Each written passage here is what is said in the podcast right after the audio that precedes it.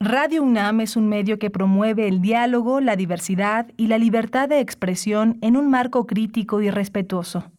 Los comentarios expresados a lo largo de su programación reflejan la opinión de quien los emite, mas no de la radiodifusora.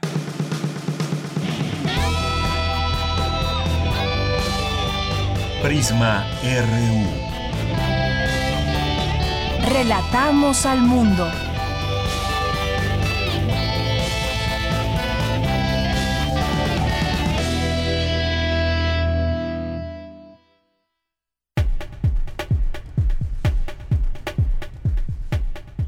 Muy buenas tardes, muchas gracias por acompañarnos ya aquí en Prisma RU, este programa informativo que se transmite en vivo desde Radio UNAM en el 96.1 de FM y en el 860 de AM. Asimismo nos pueden escuchar en www.radio.unam.mx. Como siempre un gusto estar en nuestros micrófonos, saludarle a todos ustedes que nos están sintonizando en este momento. Pues tenemos la información de hoy. Hoy vamos a platicar sobre la vacuna de influenza que ya comenzará a aplicarse en el próximo mes de noviembre, la importancia y sobre todo pues viéndola desde el contexto que estamos viviendo de esta pandemia de coronavirus que tenemos todavía y que poco a poco se va mitigando y que esto pues sería una protección digamos extra. Vamos a platicarlo con la doctora Gabriela García Pérez que nos acompañará desde la Facultad de Medicina ella es académica del Departamento de Microbiología y Parasitología. Si tienen alguna duda, pregunta, pues ya saben, la pueden hacer llegar en arroba PrismaRU en Twitter y PrismaRU en Facebook. Tendremos otro tema, otro tema también que consideramos importante y tiene que ver con la percepción de la inseguridad en México. ¿Cómo nos sentimos? ¿Cómo se sienten ustedes que nos están escuchando en cuanto a este tema de la seguridad? ¿Cómo se sienten en la ciudad donde habitan? Respecto a este tema. Analizaremos los datos de una encuesta por parte del INEGI que da cuenta de que hay un porcentaje, un porcentaje importante de personas que aún se sienten inseguras, aunque eh, comparado con otros eh, trimestres, pues esta sensación de seguridad está en su mejor nivel en ocho años, según da cuenta el INEGI. Así que vamos a platicar sobre este tema con el maestro Erubiel Tirado, que es coordinador del Programa de Seguridad Nacional y Democracia en México de la Universidad Iberoamericana. Estará aquí con nosotros en Prisma RU. Les tenemos también una, una conversación sobre un tema, un tema internacional, la violencia en Ecuador. ¿Qué está pasando en este, en este país? Eh, hay estado de excepción declarado por su presidente, el tema del narcotráfico está todo lo que da. Echemos una mirada a través del análisis que hoy nos compartirá la investigadora del Centro de Investigaciones sobre América Latina y el Caribe, la doctora Silvia Soriano Hernández. Estaremos conversando con ella sobre este tema. Hoy es miércoles, miércoles de ciencia, miércoles de sustenta, miércoles de cultura, de información universitaria y más aquí en Prisma RU Quédese con nosotros. Saludo a mis compañeros allá en cabina desde Radio UNAM, Arturo González en los controles técnicos, Daniel Olivares en la producción, Denis Licea en la asistencia de producción y aquí en el micrófono, con mucho gusto, le saluda Deyanira Morán. Bien, es la una de la tarde con siete minutos. Nos vamos a nuestro resumen. Desde aquí, relatamos al mundo. Relatamos al mundo. Relatamos al mundo. En este día 20 de octubre, miércoles, en la información universitaria, expertos de la UNAM, del Instituto Nacional de Perinatología y de la UAM Iztapalapa desarrollan un software de inteligencia artificial para conocer la salud de los bebés antes de nacer abordan en seminario el tenso equilibrio entre las plataformas de Internet y regulación de contenidos.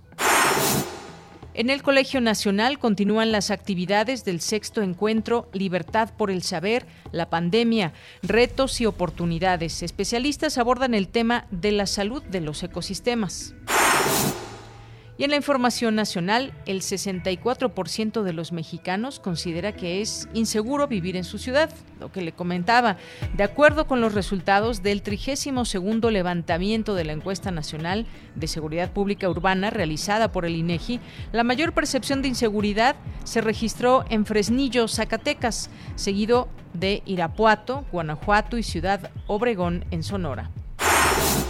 Mientras tanto, la Secretaría de Seguridad y Protección Ciudadana, la secretaria Rosa Isela Rodríguez, informó que en septiembre bajaron los delitos del fuero federal.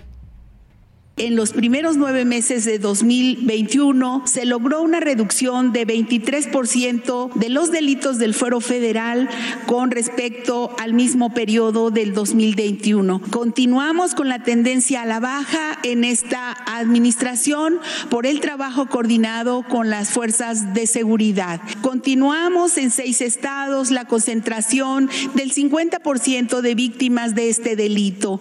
Estos estados son Guanajuato, Baja California, Michoacán, Estado de México, Chihuahua y Jalisco.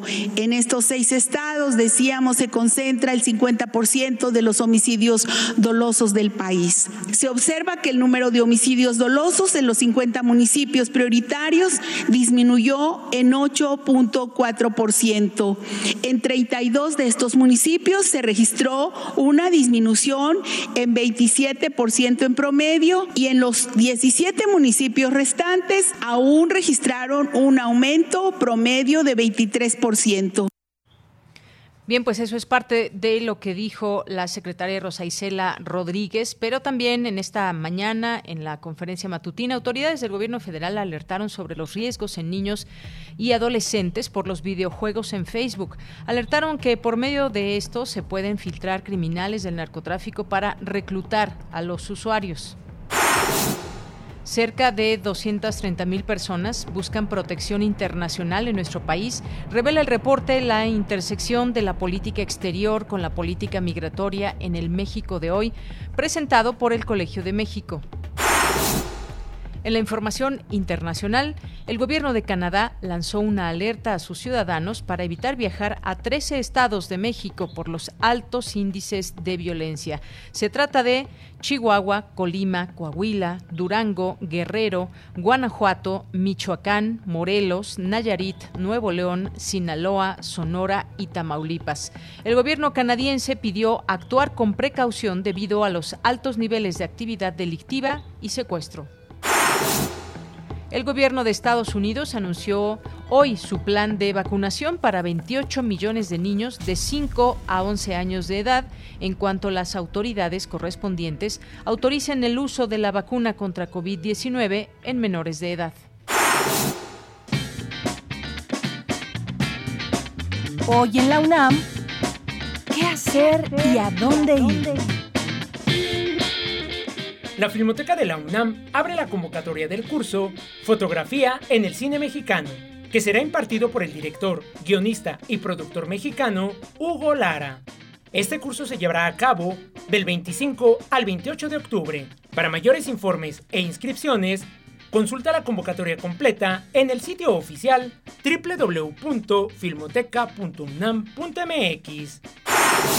Recuerda que hoy se llevará a cabo el conversatorio Líquido Vital, los desafíos del agua en México, espacio donde se analizará el uso y desperdicio que se tiene actualmente del agua en México, así como los retos y posibles soluciones a este grave problema. El conversatorio Líquido Vital, los desafíos del agua en México, forma parte de las actividades de la novena edición de la Fiesta de las Ciencias y las Humanidades y se llevará a cabo hoy, en punto de las 16.30 horas, a través de la cuenta oficial de Facebook del Museo de la Luz. Otra opción que no te puedes perder es el conversatorio La psicología de tus michis y lomitos. El confinamiento por la pandemia de COVID-19 parece haber creado un acercamiento, quizá excesivo, hacia nuestros animales de compañía. En este conversatorio aprenderemos cómo podemos prepararlos y prepararnos para la nueva realidad sin afectar la psique de ambos. El conversatorio, la psicología de tus michis y lomitos, se llevará a cabo hoy en punto de las 16.30 horas a través de la cuenta oficial de Facebook de la Dirección General de Divulgación de la Ciencia de la UNAM. Y recuerda, Si utilizamos cubrebocas, nos cuidamos todos.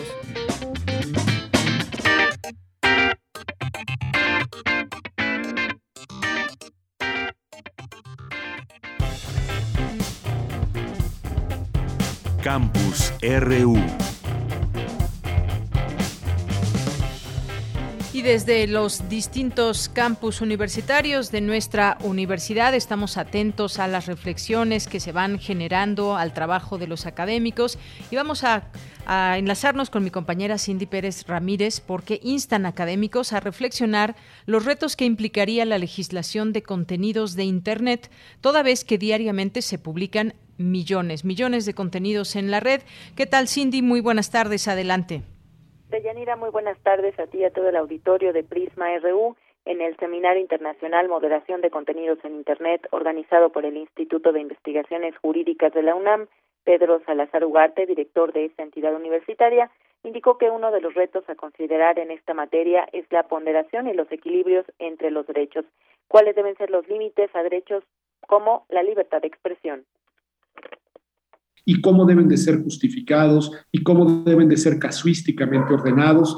Y esa es una discusión que en la tradición del pensamiento jurídico eh, occidental, pues ha tenido un peso muy relevante, sobre todo cuando se mira desde la perspectiva de la agenda de los derechos constitucionales, de los derechos convencionales y obviamente se entrecruza la agenda de los derechos humanos, que nos orienten como país a contar con la mejor legislación para una materia que además es sumamente cambiante. Entonces, lo que, lo que en este momento estemos anticipando debe de tener capacidad de flexibilidad y de visión de futuro y creo que ese es un gran desafío intelectual sumamente interesante por su parte, Pablo Pruneda Gross, coordinador de investigación de Derecho e Inteligencia Artificial del Instituto de Investigaciones Jurídicas, explicó que entre los factores que hacen compleja la labor de moderación de contenidos podemos destacar el altísimo volumen de información que se generan, su velocidad de reproducirlos y facilidad de transferencia por todo el mundo.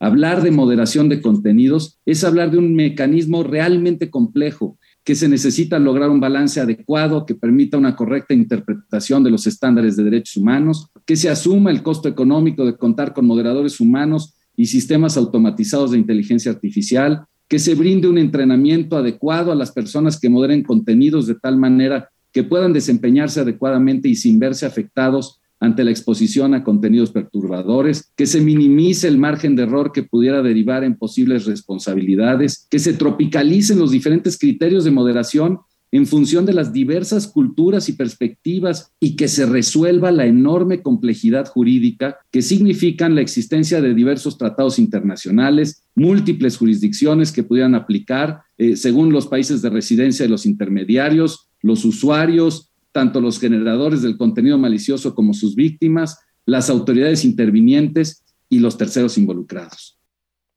Deyanira, según el último reporte de la organización estadounidense de derechos humanos Freedom House, México obtuvo la clasificación de parcialmente libre en cuanto a Internet se refiere. Los investigadores analizaron desde obstáculos al acceso a Internet, límites de contenido y violaciones de derechos humanos. Este es el reporte que tenemos. Cindy, muchas gracias. Gracias por la información. Muy buenas tardes. Muy buenas tardes. Bien, continuamos ahora con mi compañera Virginia Sánchez. Presenta el Colegio de México el reporte La intersección de la política exterior con la política migratoria en el México de hoy. Adelante, Vicky.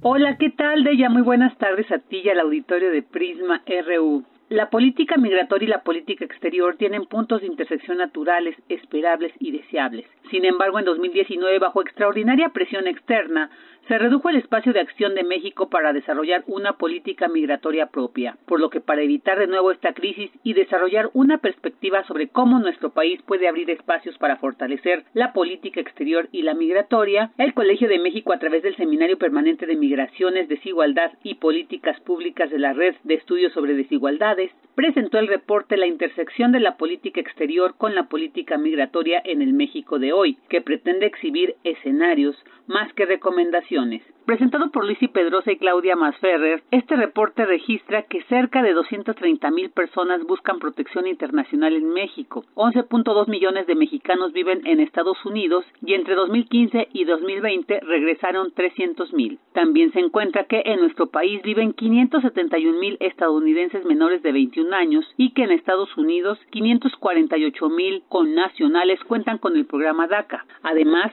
se estima que desde 2009 existen 357 mil desplazados por violencia y conflicto, de tal manera que el reporte, indica Claudia Masferrer, refleja que la migración no se puede ver como un problema, sino como un asunto provechoso. Aquí, como en el mundo entero y la historia de la migración en la humanidad, sabemos que la migración existe porque presenta oportunidades. Eso es algo que explicamos en el, eh, en el reporte con mayor detalle. Lo que nosotros queremos ver es cómo a partir de estas diferentes realidades migratorias, se puede aprovechar estas oportunidades. Nosotros proponemos que la migración no se puede ver como un problema, sí como un asunto desafiante, pero potencialmente como un asunto provechoso. Pero que para que se pueda aprovechar a estas poblaciones migrantes y lo que pueden aportar, lo que necesitamos son colaboraciones, negociaciones y una mirada clara sobre todo de los objetivos que el país necesita en materia migratoria.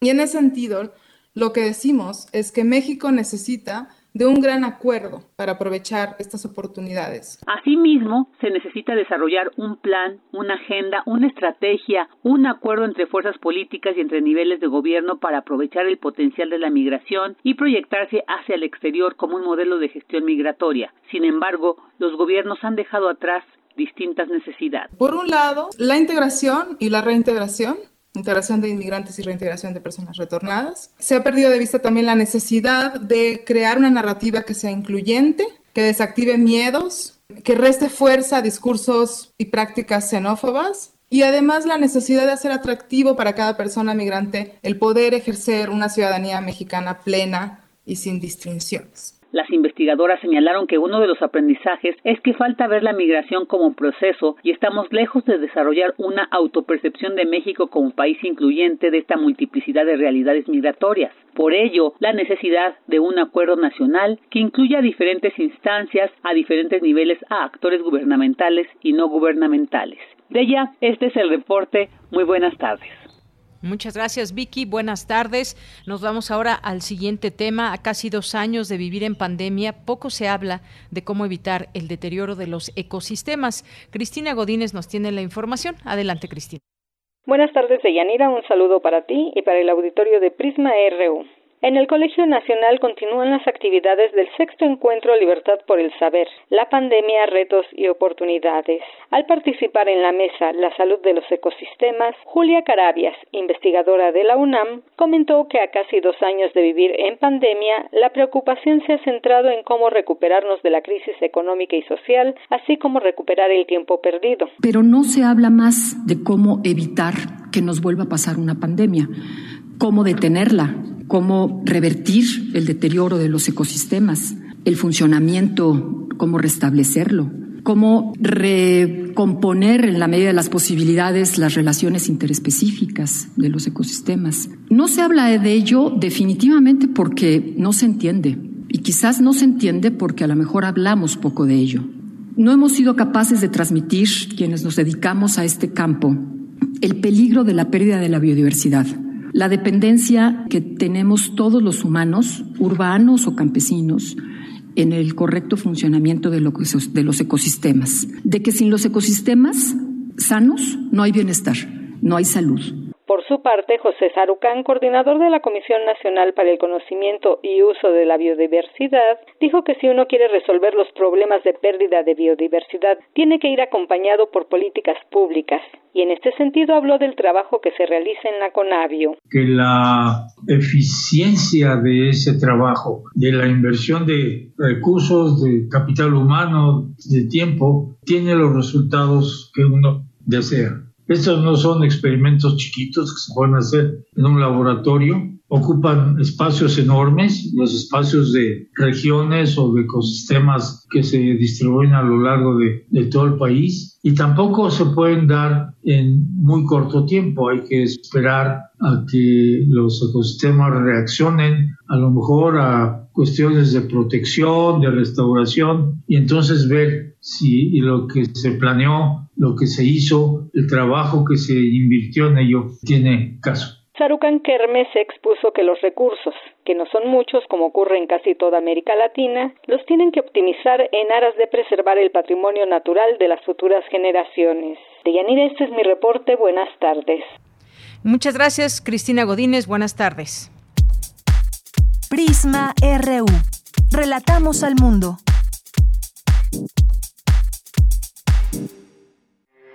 Porque tu opinión es importante, síguenos en nuestras redes sociales, en Facebook como Prisma RU y en Twitter como arroba PrismaRU. Bien, pues continuamos con esta, con esta primera charla, una de la tarde con 23 minutos y pues vamos a, tener próximamente esta campaña de vacunación, una campaña nacional de vacunación contra la influenza destinada a la población con más alto riesgo de complicaciones, de manera preponderante los mayores de 60 años, de 6 meses a 5 años de vida y también personas con ciertas enfermedades crónicas. Este plan normalmente hay que recordar iniciaba en octubre, eh, dio a conocer el subsecretario de Prevención y Promoción de la Salud, Hugo López Gatel, que esto tiene dos causas, la reducción de casos de influenza y la decisión de no empalmar o confundir a la gente con la vacunación anti-COVID, aunque de ser necesario se podrían eh, empalmar ambos, ambos biológicos. Hablemos de este tema y sobre todo de la importancia eh, ahora de esta vacuna que por supuesto, antes de que llegara el coronavirus al, mundo y aquí en México en específico, cada año se daban estas campañas de vacunación y hoy con más razón quizás debemos poner atención en ello. Para esto vamos a hablar con la doctora Gabriela García Pérez, que es académica del Departamento de Microbiología y Parasitología de la Facultad de Medicina de la UNAM. Doctora, bienvenida, muy buenas tardes. Buenas tardes. Buenas tardes a ti y a toda tu audiencia. Gracias, doctora. Pues destacar sobre todo la importancia de esta vacunación contra la influenza en el marco y en el contexto de esta pandemia. ¿Por qué es importante? ¿Qué nos puede decir al respecto? Bueno, eh, por fortuna para eh, estas infecciones causadas por el virus de influenza, se tienen ya eh, pues la elaboración y fabricación de vacunas que eh, pues finalmente el, el, objetivo de estas vacunas es inducir una respuesta que nos pueda proteger contra las infecciones o reducir por lo menos eh, fuertemente si no la infección por lo menos eh, sí reducir los riesgos de eh, padecer la, la enfermedad eh, grave o, o hasta morir no y en este sentido, eh, doctora, también hay algunas algunas dudas de personas que pues están todavía en este proceso de vacunación de eh, contra COVID-19. Eh, ¿Se puede llevar a cabo, digamos, en corto tiempo de diferencia la aplicación de ambas vacunas? Pues mira, la recomendación es este, no juntarlas o espaciarlas lo más en el tiempo posible que sea eh, eh, factible, digamos, eh, por lo menos una semana de separación entre una eh, inyección de, de una vacuna con respecto a otra, pero sí es importante que toda la gente acuda a vacunarse y este pues tenga la vacuna eh, principalmente pues la población más susceptible como bien lo dijiste anteriormente pues es los niños entre seis años entre seis meses y y cinco años de edad, eh, es más o menos la población a la cual eh, generalmente se ha visto que es fuertemente impactada por la enfermedad grave de la influenza y los mayores de 60 de 60 a 65 años y todas las personas que tengan conmorbilidad es, es decir, todas las personas que tengan afecciones cardíacas o que tengan algún eh, diabetes de este tipo 2, en fin, que se eh, o tipo 1 que se acudan a, a, este, a inmunizar porque esto pues realmente va a ayudar a su sistema inmune a protegerse contra la infección de estos virus. Bien, y sobre todo o a reducir los riesgos, por lo menos minimizar los riesgos. Digo, garantizar que una persona inmunizada no se va a enfermar, eso no se puede hacer. Eh, vivir es un riesgo finalmente, lo que hay que reducir son los riesgos de tener las afecciones pues lo más severas este, que se puedan presentar y tener eh, la enfermedad lo más leve por lo menos, y es el caso. Bien, pues minimizar riesgos, sobre todo pues estamos de cara al invierno, es una época donde pues normalmente se dan más las enfermedades respiratorias por, eh, por el frío y en esta ocasión además decíamos enmarcado en una, en una pandemia, vendrá esta campaña de vacunación que iniciará el próximo 3 de, de noviembre y pues las, eh, las posibilidades también ahí están presentes, se puede uno enfermar eh, como pues como cualquier día del, del, año y sin embargo pues se puede también quizás y ahí eso es que eh, lo que hay que evitar pues enfermarse también a la vez de COVID-19. Esto pues traería otras eh, consecuencias, quizás el que se junten ambas enfermedades, doctora.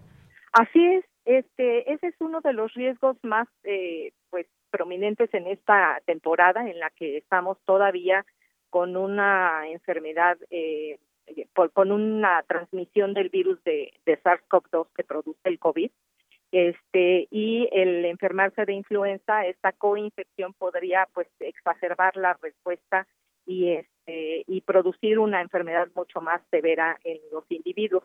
También es importante aquí mencionar que justo las medidas que se toman de protección contra este el SARS-CoV-2 para evitar el COVID eh, pues pueden ayudar fuertemente a no infectarse con el virus de influenza. el modo de transmisión es muy similar, de manera que si uno sigue las medidas de, usar el cubrebocas, de no estar en lugares este, muy eh, con mucha gente, muy con, mucha conglomeración y eh, generalmente en espacios ventilados, pues va a contribuir fuertemente a que la influenza eh, pues pueda evitarse en muchos de los casos. Entonces estos estas medidas que se están tomando contra eh, para evitar eh, este, justo la, la, infección con el SARS-CoV-2 y, este, y evitar la enfermedad, pues este pueden contribuir fuertemente también a protegernos contra la influenza. Entonces es un llamado a toda la población a que sigamos cuidándonos, sigamos manteniendo estas medidas que son un, un pues una protección muy efectiva que se ha ya demostrado que, el cubrebocas es importante y sirve para evitar eh, contagios o bajar o reducir por lo menos la posibilidad de infectarse y eso es muy importante para poder seguir, aun cuando estemos en semáforo verde, aun cuando los contagios hayan disminuido, si nosotros seguimos estas medidas todavía por un tiempo más, podemos este, pues ayudar a, evitar o disminuir por lo menos fuertemente los contagios, no nada más contra el SARS-CoV-2, sino también contra el virus de influenza y otros virus gripales que también pudieran y que circulan en esta época del año así es, doctora. Y, también algo que nos siguen preguntando son los efectos secundarios. Hay gente que, pues, normalmente se la aplica cada año, pero hay gente que todavía eh, no se la aplica, tiene cierta reticencia. Eh, algunas personas también, incluso, pues, han compartido que tienen efectos secundarios después de aplicarse la vacuna contra la influenza. ¿Qué les podemos decir sobre este tema? Mira, los efectos secundarios de la vacuna, como, se han visto también para muchas personas que han sido vacunadas contra el, este, contra el SARS-CoV-2, con el SARS-CoV-2, la vacuna para evitar la infección, pues es este este tipo de, reacciones en las que el cuerpo finalmente está reconociendo los antígenos que se administran en las vacunas y está respondiendo favorablemente para reconocerlos y montar una respuesta que sea protectora. Entonces, este, finalmente los efectos secundarios siempre son menores a lo que podría suceder si nosotros eh, tuviéramos la enfermedad en, su fase más eh, grave, digamos. Entonces, siempre si hay molestias, eh, eh pues eh, normalmente las personas pueden tener febrícula en algunos casos, dolor de cabeza, eh, cansancio eh, por dos Se nos cortó la comunicación con la doctora. En un momento reanudamos esta conversación para seguir platicando con ella. Estábamos conversando justo ahora sobre este tema que tiene que ver con los efectos secundarios y pues bueno, básicamente nos decía hay que aplicársela. Los efectos secundarios pueden ser muy leves, alguna febrícula, algún dolor en el área donde se aplica, pero ya se ha tenido también algunos... Sí, doctora, qué bueno que ya la escuchamos. Ah. Eh, nos estaba diciendo sobre, terminando sobre ese tema de, la, de los efectos secundarios. Bueno, no sé en dónde se cortó la llamada, pero este, finalmente, eh, pues lo importante aquí es que los efectos secundarios siempre serán menores a lo que podría pasar si nosotros tenemos la infección este, pues severa de la, con alguno de estos virus. De manera que siempre es importante considerar eso y eh, pues eh, estos efectos varían dependiendo de la persona. Hay personas que, que no les pasa mucho, hay personas que solo tienen dolor en el sitio de la inyección, en fin, pero este, siempre considerar que cualquier molestia siempre va a ser menor a padecer la enfermedad. Y eh, sobre todo en, personas que, que, la enfermedad pudiera presentarse pues más grave, ¿no? Que eso nunca lo sabemos, cómo vamos a reaccionar con con la infección y, todo este tipo de, cosas, pues no, no es predecible, de manera que siempre es considerable pues mejor tener un poco de molestias por la vacunación y este y evitar o bajar por lo menos los riesgos de tener una infección grave. Muy bien. Y pues bueno, como usted mencionaba hace un momento, las medidas contra COVID-19 pueden hacer también que la influenza pierda eh, terreno este año, dado que entre en 2020 pues se dio a conocer en cifras oficiales que mostraron que los casos de influenza disminuyeron eh, justamente por esta esta práctica de cuidado, el cubrebocas pues no solamente nos protege contra la COVID-19, sino contra otras enfermedades virales que pueden andar por ahí y que normalmente pues nos nos contagiamos al estar en contacto con otras personas, así que reiterar estas medidas que pueden ser importantes y que ojalá que también este año pues las, eh, las cifras nos den cuenta de que baja los casos de influenza. Así es, si seguimos cuidándonos y, este, extremar las medidas de, seguridad, pues nos va a por lo menos disminuir los riesgos de infectarnos y transitar por esta vida un poquito mejor para todos. Efectivamente, pues sí, hagamos que pierda terreno esta, estas enfermedades virales, ya iniciando están, estamos a punto de estar en una época donde hay más frío y eso pues desafortunadamente también tiene algunas eh, consecuencias. Hay también muchos virus causantes de enfermedades respiratorias que pueden atacar de, de manera directa, así que pues el cubreboca será una opción también ante esta situación y este esta posibilidad de evitar contagios. Hay un, eh, algunos datos que da a conocer la Secretaría de Salud Federal. Registró, por ejemplo, en todo 2019 entonces, hubo 6.963 casos acumulados de influenza, mientras que en 2020 se registraron 4.800. Esto nos da cuenta de cómo hubo esta pues esta baja de alguna manera en los casos que fueron registrados. Claro que seguramente habrá mucho más y en lo que va de 2021 pues van en 39 eh, van 26 casos de influenza detectados por las autoridades de salud en distintos estados de la República Mexicana. Así que pues tengamos ya en cuenta por ahí en nuestra en nuestras agendas, pues también esta posibilidad de vacunarnos contra la influenza en esta campaña nacional que comienza el próximo 3 de noviembre. ¿Algo más que quiera comentar, doctora?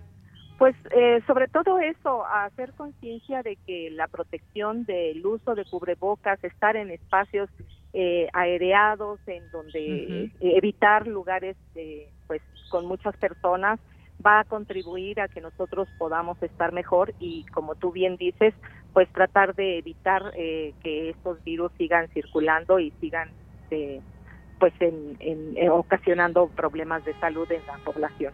Entonces, si nosotros ayudamos con estas... Eh, si,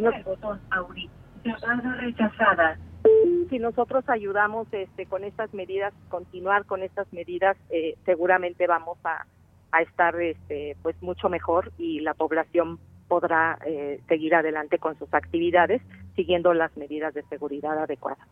Muy bien, pues doctora, le agradecemos esta oportunidad de charlar con usted sobre este tema, sobre esta vacuna contra la influenza que estará próxima a comenzar en nuestro país. Muchas gracias. Hasta luego, buen día. Buena tarde, hasta luego. Hasta luego, bye. Doctora Gabriela García Pérez, académica del Departamento de Microbiología y Parasitología de la Facultad de Medicina de la UNAM. Prisma RU. Relatamos al mundo. Tu opinión es muy importante. Escríbenos al correo electrónico prisma.radiounam@gmail.com. Es la una de la tarde con 38 minutos. Pasemos a nuestro siguiente tema que tiene que ver con la seguridad o la inseguridad. Dicen hoy eh, distintos medios de comunicación con respecto a esta encuesta del INEGI, una sensación de seguridad en su mejor nivel en ocho años, según revela el INEGI. La percepción de los ciudadanos sobre la inseguridad pública a nivel nacional descendió en el tercer trimestre de este año a su nivel más bajo desde que en 2013 el Instituto Nacional de Estadística y Geografía comenzó a llevar un registro. Entre julio y septiembre pasados, ya en marcha la reanudación de actividades detenidas los meses previos por la pandemia, 64.5% de la población de 18 años y más en México consideró que es inseguro vivir en su ciudad. La proporción más baja desde que el INEGI levanta la encuesta nacional de seguridad pública urbana, la ENSU, en septiembre de 2013, cuyo objetivo del censo es generar estimaciones sobre la percepción de la población sobre la seguridad pública. Y hay que señalarlo bien, es una percepción que tienen las personas que son entrevistadas en esta encuesta. Hablemos del tema y no solamente de esa percepción, sino también de cómo va el tema de la seguridad al interior del país. Hoy tenemos la oportunidad de platicar con el maestro Erubiel Tirado, coordinador del Programa de Seguridad Nacional y Democracia en México de la Universidad Iberoamericana, y él es especialista en temas de seguridad nacional, relaciones civiles militares e intervenciones militares humanitarias. Maestro Erubiel, bienvenido, muy buenas tardes. ¿Qué tal, Deyanira? Muchas gracias. Buenas tardes. Saludo a ustedes, su auditorio. Gracias, maestro. Pues en principio yo quisiera preguntarle sobre este punto, esa percepción que se tiene a nivel nacional. Sigue siendo alta, al final de cuentas, 64.5% de personas en este país que se sienten inseguras en la ciudad, en el lugar donde habitan. Y bueno, pues empecemos con este, con este punto. ¿Cómo ve usted esto que revela esta encuesta del INEGI? Por un lado, este, yo creo que es importante mantener la perspectiva de análisis en su real dimensión. Estaríamos hablando de que siete de cada diez personas no se sienten seguras. Pues es un porcentaje altísimo. Claro, el otro punto es que venimos también de, de una mayor percepción de inseguridad y que en ese sentido, pues, el que vaya bajando, pues, digamos que es un es un buen síntoma en, en términos de percepción como como bien apunta usted, ¿no? En, en, ese sentido, pues, bien, pero no es como para echar las campanas al vuelo, ¿no? Primero. Segundo, eh, compaginemos o alineemos esta cuestión de percepción también con algo que de igual manera el, gobierno y, y, algunos analistas este suelen presentarnos como el vaso no solo medio lleno pero súper lleno y que las cosas no están tan mal no en el sentido de que algunos índices de delictivos este, este están bajando no pero volvemos a lo mismo, si, si miramos con lupa esta disminución, en su real perspectiva son este, décimas, si no es que hasta centésimas de punto, pero van a la baja, ¿no? Y nos lo señalan como diciendo, pues ya ven, la estrategia de seguridad está funcionando. Y no, en realidad, y eso hay que decirlo y hay que recordarlo, venimos de índices de incidencia delictiva muy altos, comparados incluso en términos este, internacionales muy altos. Y también tenemos percepción de inseguridad muy alta, ¿no? De tal manera que las disminuciones, pues bienvenidas, tanto en la incidencia como, y además incidencia no en todos los delitos en general, y como que también bienvenida que pues, al menos si antes nueve de cada diez se sentían inseguros, ahora siete, bueno, pues este, de todos sigue siendo un montón de gente en la que nos sentimos inseguros. Entonces, esta alineación simplemente es para decir que, bueno, eh, en términos relativos, este, la, mejoría no es mucha, ¿no? Y que seguimos, obviamente, más bien con una con una agenda deficitaria en términos de, de eficiencia terminal en materia de seguridad. ¿sí? Bien, maestro esta agenda deficitaria, a ver, vamos ahora a entrar, irnos hacia esta percepción que, que, sienten los ciudadanos, hacia lo que se ve también en términos de seguridad al interior del país, porque pues si nos vamos por estados también hay características específicas y cosas que están sucediendo en los estados. Hablemos, por ejemplo, pues del tema de las autodefensas, eh, cómo está este tema también de el narcotráfico, de los grupos delincuenciales que siguen operando en nuestro país y eso pues por supuesto que en algunas zonas nos da una sensación mucho más de mucha más inseguridad, incluso para quizás trasladarnos de un estado a otro, si pensamos en carreteras, si pensamos en algunos sitios específicos del país, pues puede ser que nuestra percepción de, de seguridad o de inseguridad también avance. Y también algunos otros lugares que quizás puedan estar más con más seguridad o por lo menos en la percepción que otros. ¿Qué, vemos a nivel, a nivel nacional para empezar a hablar de este tema, maestro? A nivel nacional podríamos estar diciendo, bueno, pues a lo mejor en términos generales este, se puede estar conformando una tendencia a la baja y esto está muy bien porque este, si esto sigue así en seis meses, pues podríamos decir que eh, el gobierno está teniendo éxito en su estrategia, digo entre comillas, de sus de seguridad, ¿no? Ese podría ser el argumento y la narrativa. Pero yo creo que eh, también usted está apuntando de una manera bastante eh, pertinente eh, esta diferenciación. Este, voy a tratar de dar un ejemplo para después concluir lo que lo, que considero que, que es importante tener en cuenta en el análisis este, en, el, en el mediano y largo plazo sobre esta materia. Eh, eh, eh, en el sentido de que podríamos también estar ante la presencia de un esquema engañoso, si no es que de manipulación, yo no sé si voluntaria o involuntaria, sobre estos estas cifras de, de, tanto de percepción como de incidencia. el ejemplo lo voy a lo voy a poner en términos de participación electoral, por ejemplo.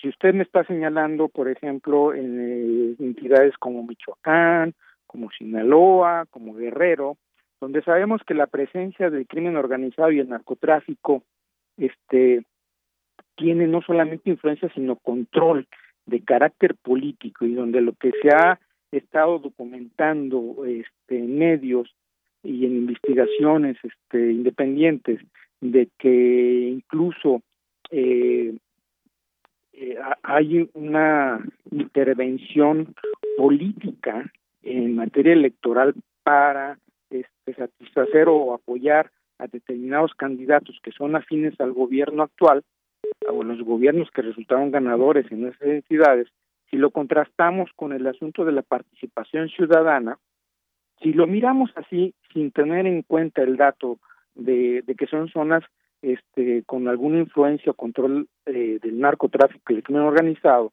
con intereses políticos, con connivencia política, pues uno podría decir que esos estados son súper democráticos, ¿no? Y no hay ningún problema, todo ahí es este miel sobre hojuelas. Lo mismo podría estar pasando eh, eh, en, la conformación de estas estadísticas de, de percepción de inseguridad, ¿sí? Y eso hay que decirlo. Este, eh, veamos con lupa lo que nos dice esta percepción de inseguridad en entidades donde pues, prácticamente los encuestadores del INEGI no pueden entrar, ¿no? ¿Cómo se sacaron esos índices? Es decir, este, no estoy obviamente poniendo en duda la, la, profesionalidad y, la certeza de, de estos de estos indicadores a, a, a, nivel detalle o con, con esta desagregación de datos pero es importante tener en cuenta esa es una realidad en la que ya estamos viviendo.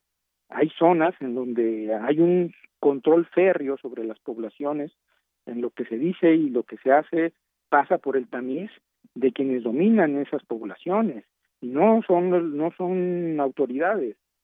No sé si me explico es decir este tipo de detalles son súper importantes yo como analista lo, tengo que ver con más lupa. Es decir qué me dice por ejemplo y usted lo señala muy bien estas estas percepciones en, en, ciudades donde la fenomenología de, la, de los autodefensas está surgiendo o resurgiendo, ¿no? Como en el caso de Michoacán o surgiendo en, en, en el caso de, de Chiapas o, o, cómo está el esquema tan complejo también en el caso de Guerrero, Veracruz. No sé si me explico. este este nivel de detalle es el que nos espera en el análisis, obviamente para los especialistas y para los medios, ¿no? Y, y, y poder decantar si lo que se nos dice oficialmente se nos canta oficialmente desde el gobierno, tanto federal como a nivel estatal, este, tiene razón. Efectivamente, pues sí, son, son dos puntos, esta parte donde pues se da a conocer esta encuesta del INEGI, donde incluso pues si nos vamos más a detalle de esta encuesta, por ejemplo, tres de cada cuatro personas se siente insegura en ciertos lugares como pueden ser cajeros automáticos localizados en vía pública, en el transporte público, eh, en las calles que habitualmente usan. Ahí estamos hablando de sociedades urbanas. Exacto. No, Efectivamente. No, tenemos idea de las zonas que pues, realmente están aisladas o hay comunidades literalmente atrapadas por esta situación, ¿no? Este, si me permite nada más para redondear eh, el esquema comparado de análisis, este, en cuanto a percepciones, a, veces el, de, el tratar promedios nacionales este puede ser bien para, para una cierta narrativa, pero repito, cuando vemos, y como usted también está advirtiéndolo en términos particulares, entidad por entidad, y ya si nos metemos a la desagregación por estados, la cosa puede ser todavía más, más compleja y más disímbola en cuanto a, las cifras. Eh, lo mismo pasa en cuanto a la percepción, en cuanto al aprecio social ah, con instituciones como las Fuerzas Armadas, ¿no? Eh, y esto lo vimos, eh, o, yo lo percibí claramente, o lo advertí claramente cuando revisaba las encuestas de percepción de aprecio social durante la llamada guerra contra el narcotráfico, donde había operativos este, policiales y militares, donde, bueno, en términos generales, este, siempre se nos decía, bueno, las Fuerzas Armadas, el Ejército y la Marina son las más apreciadas socialmente y ahí están las encuestas. Pero cuando uno revisaba las encuestas por Estado o, o los datos desagregados por Estado, y yo encontré un patrón en el que la disminución del aprecio social era significativa en aquellos lugares donde había habido operativos este, militares, por ejemplo, ¿no? Entonces ese tipo de detalles son las que saltan cuando hacemos el análisis este fino y, y, y, digamos más más compenetrado con, con las cifras, ¿no? Entonces, por eso hay, hay, que tener cuidado siempre con estos datos, siempre cuando no son tan desagregados o cuando están diciendo, bueno, pues solamente tiene gente eh, miedo en esta circunstancia, pero estamos hablando de sociedades urbanas, ¿no? Efectivamente, esa parte urbana en donde pues hablamos de lugares públicos como el transporte e incluso pues las calles aledañas a las viviendas de las personas, algo que manifiestan también es que después de cierta hora pues ya no les da totalmente esa seguridad de estar por, por, las calles. Y bueno, de ahí efectivamente, si nos vamos a un escenario más eh, alejado de, de, la parte urbana, podemos ir analizando también los distintos eh, estados. Eh, traía usted a cuenta el, el, caso de Michoacán, donde han surgido autodefensas, que no ha sido desde hoy, sino desde hace mucho tiempo, donde hay un paso importante y una generación también, desafortunadamente, de grupos que operan en esta, en esta zona y que incluso, pues, estábamos mencionando este caso, pero hay otros, hay otros estados eh, y lugares catalogados como ciudades peligrosas. Está, por ejemplo, Fresnillo, Ciudad Obregón, Irapuato, Coatzacoalcos, Naucalpan de Juárez, eh, Zacatecas, que son consideradas, según esta encuesta, ciudades más peligrosas para, para vivir. Y pues se destaca también, por ejemplo, ciudades donde la sensación de inseguridad es menor y en estas encabeza San Pedro Garza García, eh, Benito Juárez, Los Cabos, La Paz, San Nicolás de, los Garces, Saltillo. Es decir, hay una serie de nombres de, lugares que son peligrosos o menos peligrosos desde el ámbito de la percepción. Pero si nos vamos ahora y damos este pequeño salto, maestro, a cómo se está atacando el tema de la inseguridad, pues nos vamos, nos metemos a otro tema, pero, pero sí tiene que ver con, con qué está pasando, por ejemplo, en este sexenio. A nivel federal, y a nivel estatal y local en los municipios, porque, por ejemplo, tenemos Guanajuato que no puede bajar estos índices de, no de inseguridad, sino de, de temas de, de violencia, eh, incluso en, sus, en sus calles, y, podemos ir analizando por estado, pero pues ahí están estas estas eh, pues estos ejemplos de algunas ciudades o estados que podemos traer en este análisis y de lo que ha dicho el gobierno federal, atacar las causas, cómo vamos en ello, cómo podríamos ver este desde su punto de vista, maestro, esto. Pues yo lo pondría más bien en una perspectiva este, relativa, ¿no? Evidentemente, porque este volvemos a lo mismo cuando revisamos si el atacar las causas en esta expresión se están refiriendo a, a estos programas emblemáticos del gobierno federal de jóvenes construyendo el futuro, sembrando el futuro, o, este, los siervos de la nación, o este esquema de, de, primeros empleos, este, vemos que no hay detrás de, estos programas un esquema de focalización que en realidad esté dirigiéndose, y eso lo han documentado diversos analistas y, y, e investigadores este, periodísticos, en el sentido de que no se nota, no se ve, no está el dato duro de que estos programas estén siendo dirigidos y focalizados en entidades, zonas, comunidades que donde se verifican los más altos índices de, de incidencia delictiva, por ejemplo, ¿no? Ese sería, por eh, eh, en ese sentido, la, la, la vinculación de causalidad real entre entre el programa y la supuesta causa que se está atacando. Y, eso no está visible, no está demostrado por el gobierno.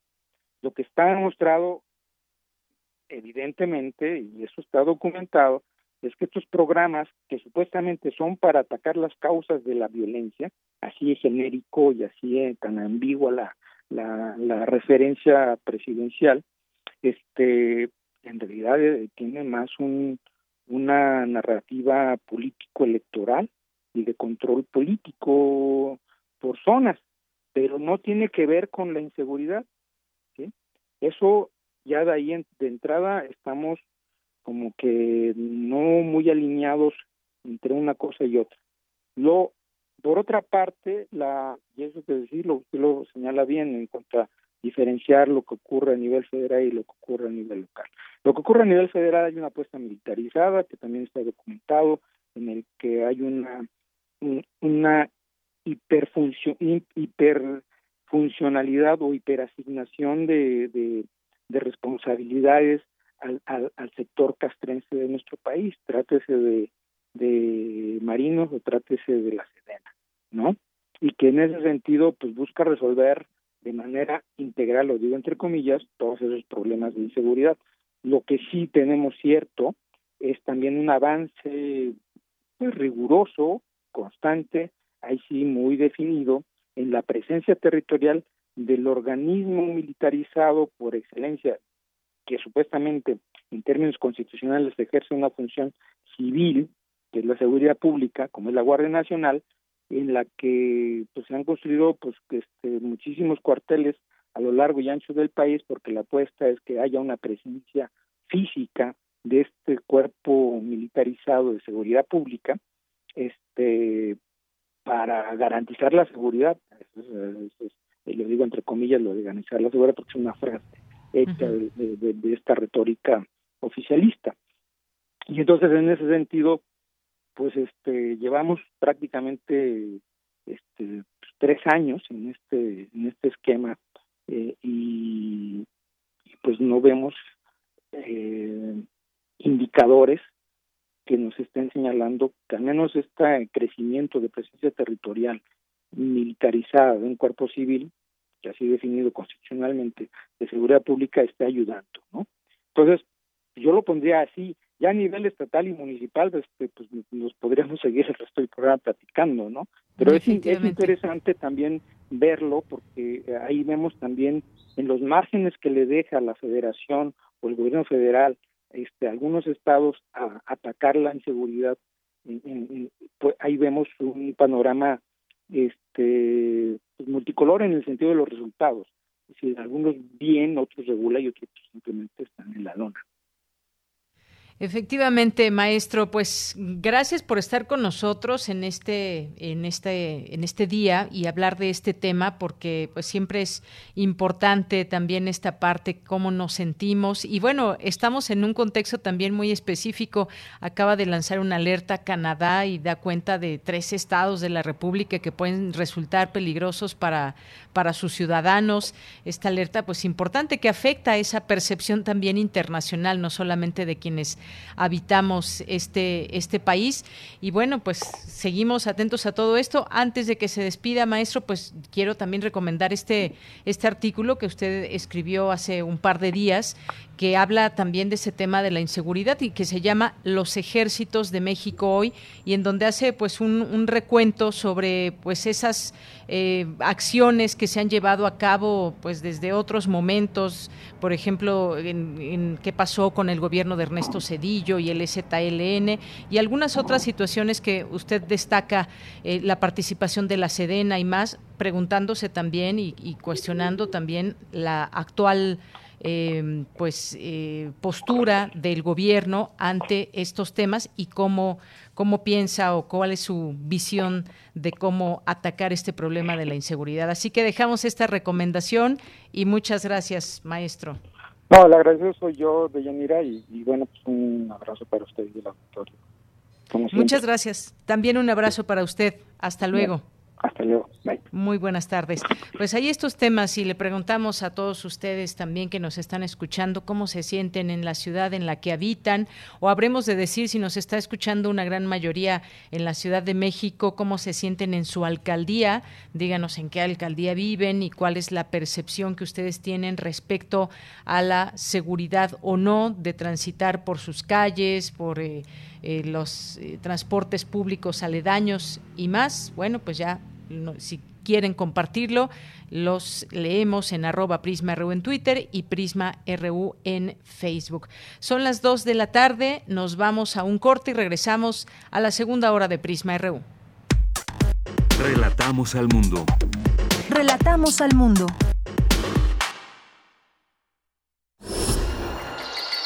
Creemos en un mundo donde se escucha toda la música, toda la música, donde el conocimiento esté abierto al mundo, donde se ame de todas las formas. Ese mundo es posible y vamos a pelear por él. Resistencia modulada. De lunes a viernes, de las 20 a las 23 horas, por el 96.1 de FM, Radio UNAM. Experiencia sonora.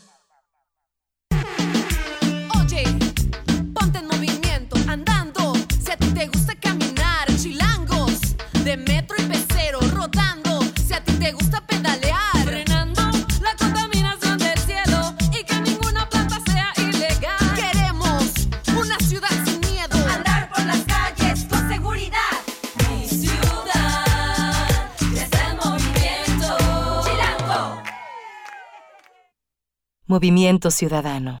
Yo decido lo que quiero y lo que no.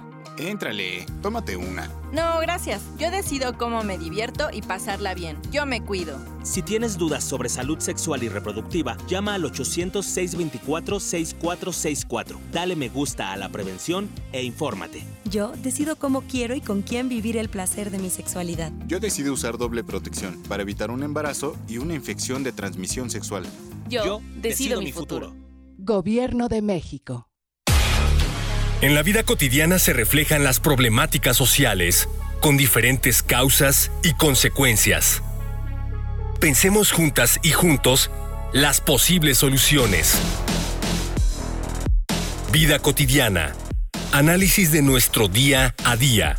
Viernes a las 16 horas, después del corte informativo. Si sucede a nuestro alrededor, es importante. Radio UNAM, Experiencia Sonora. La psicología analiza al ser humano, sus escenarios y comprende su realidad. Juntos hagamos conciencia, psicología y sociedad. Quinta temporada. Un programa de análisis y reflexión con Berenice Camacho y las doctoras Mariana Gutiérrez Lara, Laura Ramos Langurén y Tania Rocha. Todos los lunes a las 18 horas por el 96.1 de FM. Y sigue la conversación en radiopodcast.unam.mx. Radio UNAM, Experiencia Sonora. Porque tu opinión es importante, síguenos en nuestras redes sociales, en Facebook como Prisma RU y en Twitter como arroba PrismaRU.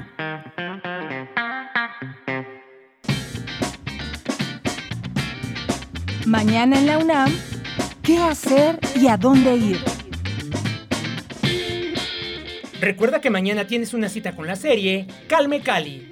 Este espacio sonoro es una ventana para sumarnos a un mundo culturalmente diverso, difundiendo las lenguas originarias de México y de la lucha por su conservación en voz de sus hablantes.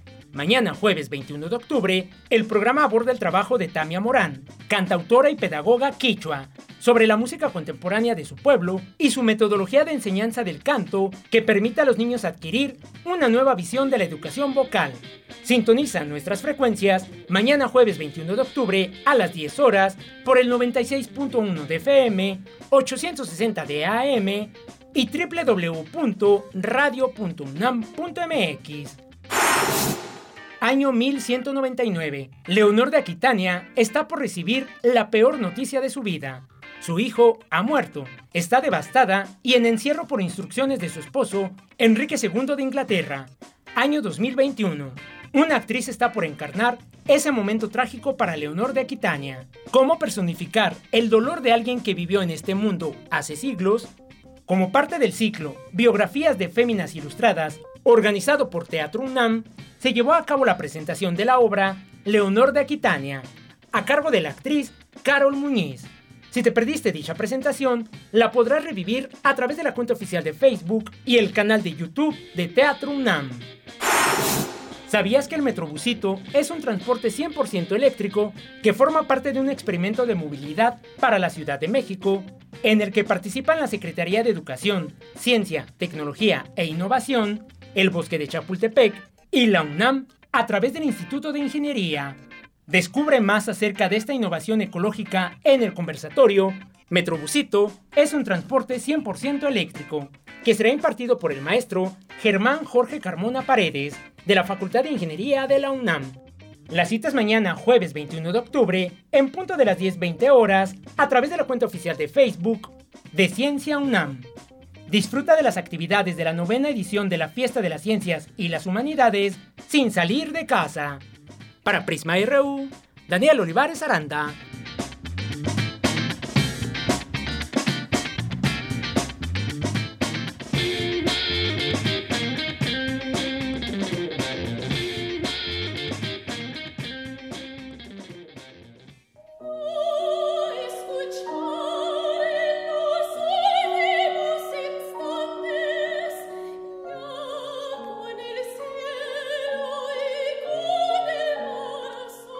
Buenas tardes, queridos amigos melómanos de Prisma RU.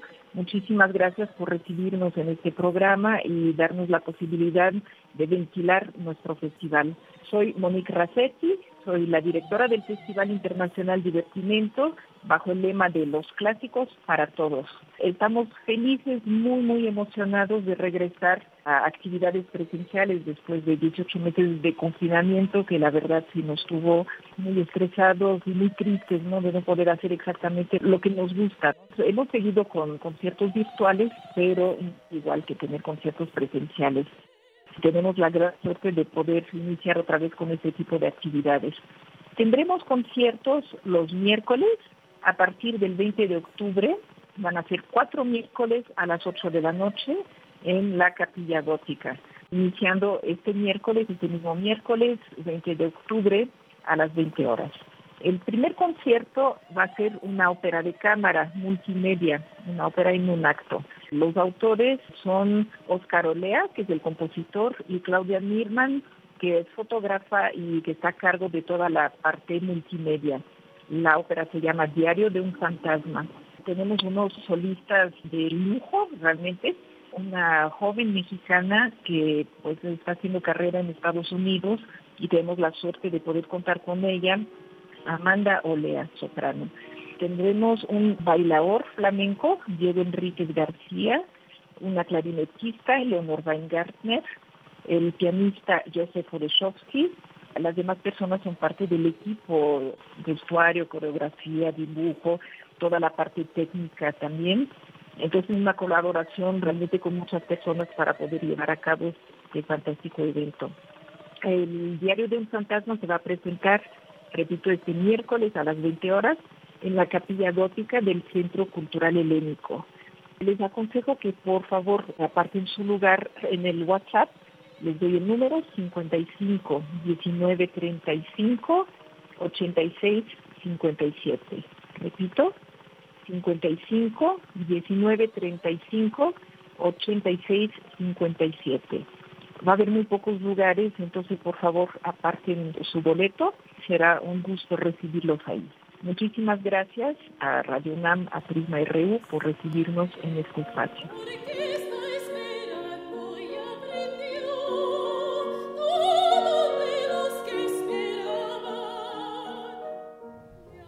Estamos de regreso, dos de la tarde con nueve minutos. Gracias por continuar en esta sintonía de Prisma RU aquí en Radio UNAM, en nuestras frecuencias universitarias, a través de la radio en el 96.1 de FM y el 860 de AM, y en www.radio.unam.mx o por cualquier vía que nos estén escuchando, alguna aplicación a través de su teléfono celular. A todos, a todos los radioescuchas, a todas las radioescuchas, les mandamos muchos saludos. Gracias por estar con nosotros nosotros.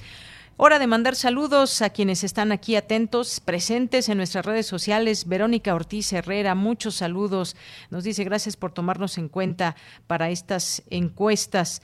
Eh, nos dice soy de la alcaldía Tláhuac y me siento súper insegura. Hemos optado por no salir después de las 7 de la noche y si por alguna razón tenemos que salir, no llevamos celulares y lo mínimo de dinero. Gracias Verónica Ortiz Herrera por compartirnos su percepción de seguridad o habremos de decir de inseguridad allá en la alcaldía donde habita, que es Tláhuac. Muchas gracias, Verónica. Juan Jaso López nos dice, buenas tardes, vivo en la alcaldía Miguel Hidalgo y la verdad hace años que siento bastante seguridad en mi vida cotidiana, aunque esto también depende de las actividades de cada quien. Los negocios pequeños seguro tendrán otra opinión. Gracias, Juan Jaso López, también por compartirnos. Y sí, una cosa es quizás lo que como ciudadanos, mm, cómo nos sintamos en las calles de la ciudad, en lugares públicos, en ciertas horas del día, en la noche, sobre todo cómo nos sentimos. Y también pues cómo les va a muchas personas que tienen un pequeño negocio o mediano, porque con este tema de la extorsión yo creo que muchos tendrían cosas que decir y quizás no lo dicen por ese temor imagínense estar diciendo algunos lugares eh, nombres y santo y seña de ellos, de cómo los extorsionan. Esto se da, por supuesto, y es un tema que tiene que ver con esa percepción de cómo se sienten los ciudadanos y los eh, trabajos que puedan tener, sobre todo cuando pues hay quien desde afuera piensa que parte de esas ganancias puedan destinarse para ellos como crimen organizado, que organizado va y pues cobra cierta cantidad a las personas que tienen un negocio honesto. Gracias, Juan Jaso. Leticia Lara nos dice trabajo en Álvaro Obregón, a una cuadra de la delegación, es una zona escolar, y en 15 días, en dos ocasiones, me abrieron el carro y se llevaron la primera vez la batería y la segunda el estéreo. Gracias, Leticia Lara pues ahí está, miren, ya tenemos algunas percepciones de parte de ustedes y no solamente percepciones, sino hechos como el que nos narra Leticia Lara. Muchas gracias por compartirlo. José Luis León, muchos saludos. Flechador del Sol, Armando Aguirre nos dice respecto al tema, me siento inseguro en la Ciudad de México. La inseguridad en el país es un monstruo que alimentan los pactos de impunidad de todos los gobiernos, tanto de derecha como de izquierda, federal, estatal o municipal. Saludos al equipo de Prisma RU. Gracias, Armando. César Soto nos dice, ante el cambio de semáforo verde será indispensable la aplicación de la vacuna contra la influenza. Falta más informe sobre lugares y centros de vacunación en Ciudad de México y área metropolitana del Estado de México. Gracias, César. En cuanto tengamos esta información, la compartimos. Jorge Morán Guzmán nos dice, la seguridad en Gustavo Amadero es regular a mala. Gracias también por esta participación, en que nos dice también Jorge, el presidente Lazo, con su enfoque neoliberal, ha destruido los avances sociales del gobierno anterior y aquí están las consecuencias. La necedad de continuar privilegiando el dinero concentrado en unas cuantas manos seguirá dando frutos amargos. Gracias, Jorge. Y en un momento lo platicaremos aquí con nuestra especialista sobre estos temas de América Latina y el Caribe, lo que está sucediendo allá en Ecuador. Eh, Flechador del Sol, muchos saludos también. Eh, Jorge nos dice, creo que el retorno a clases presenciales es mejor hacerlo a partir de enero de 2022 y reiniciando posiblemente el uso de laboratorios y talleres a partir del 15 de noviembre. Gracias por el comentario. Jorge Fra también aquí está presente. Eh, Mando nos dice hace años leí que en el norte del país tuvieron que juntar a los niños de ciertas regiones y hacerles ver que el asesinato no es normal. Teníamos índices tremendos de violencia y que se, se, reduzca poco es mejor que nada. Gracias por el comentario. Alan Cayetano, también muchos saludos. David Castillo, Carmen Valencia, Mario Navarrete, gracias que le acompañamos aquí en sus actividades diarias, igual que Rosario Durán Martínez, que nos presume aquí un brazalete que le hizo una amiga, consumo local. Y esto pues ya de cara al Día de Muertos. Gracias Rosario, gracias José Luis, gracias también aquí a Diogenito. Muchas gracias por los comentarios que recibimos, los tweets de partes de, ustedes. muchos saludos a nuestros amigos también en redes sociales de la Facultad de Medicina de la UNAM, a Rodrigo Martínez Espinosa, Guillermo Ávila, eh, Jorge Cázares y más. Muchas gracias a todos ustedes. Seguimos recibiendo sus mensajes.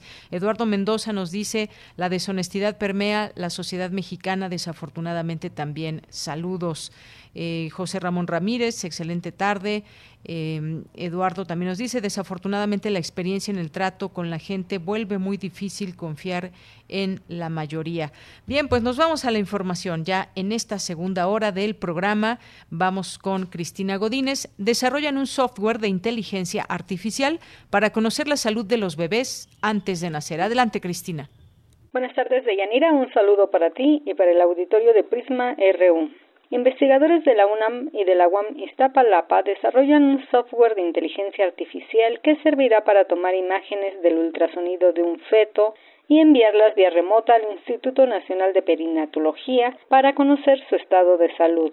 Fernando Arámbula, del Instituto de Investigaciones en Matemáticas Aplicadas y en Sistemas, y titular del Sistema Automático para Apoyo en la Evaluación, Clasificación y Asignación de Riesgos en Fetos con Alteraciones en Crecimiento, explica que este proyecto estará listo en 2022.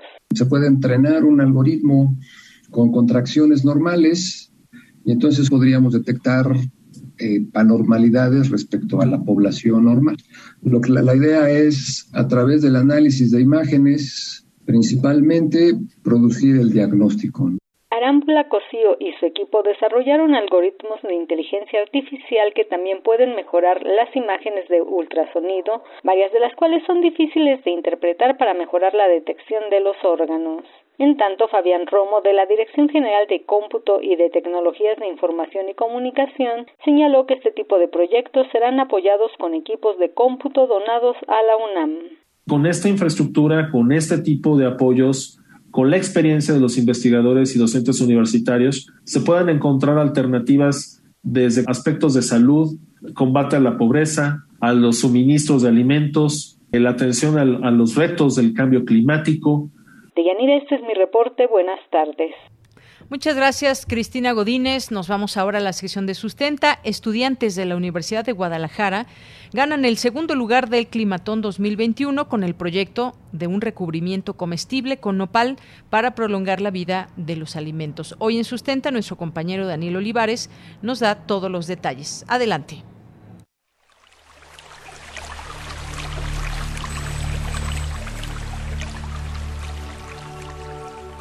Sustenta. Sustenta. Innovación universitaria en pro del medio ambiente.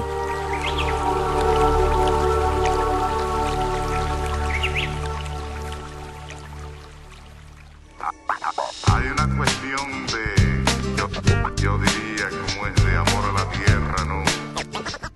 Buenas tardes a todo el auditorio de Prisma RU. De este lado del micrófono, les saluda con mucho gusto Daniel Olivares Aranda.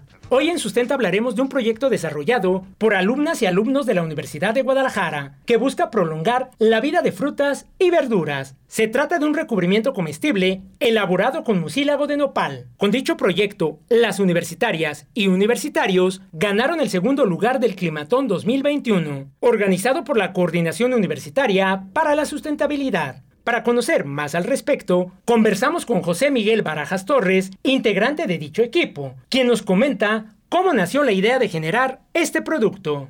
Sí, el proyecto nace en diciembre del año pasado cuando se abrió una competencia para, para el Hulse Prize, que es una competencia de emprendimiento a nivel mundial. El requisito era se basaba en los objetivos del desarrollo sustentable de la Agenda 2030 y en este caso era de sobre el hambre cero. Entonces, estas personas que tuvieron la idea de iniciar este proyecto se enfocaron en un recubrimiento comestible. Yo en aquel entonces aún no era parte del proyecto.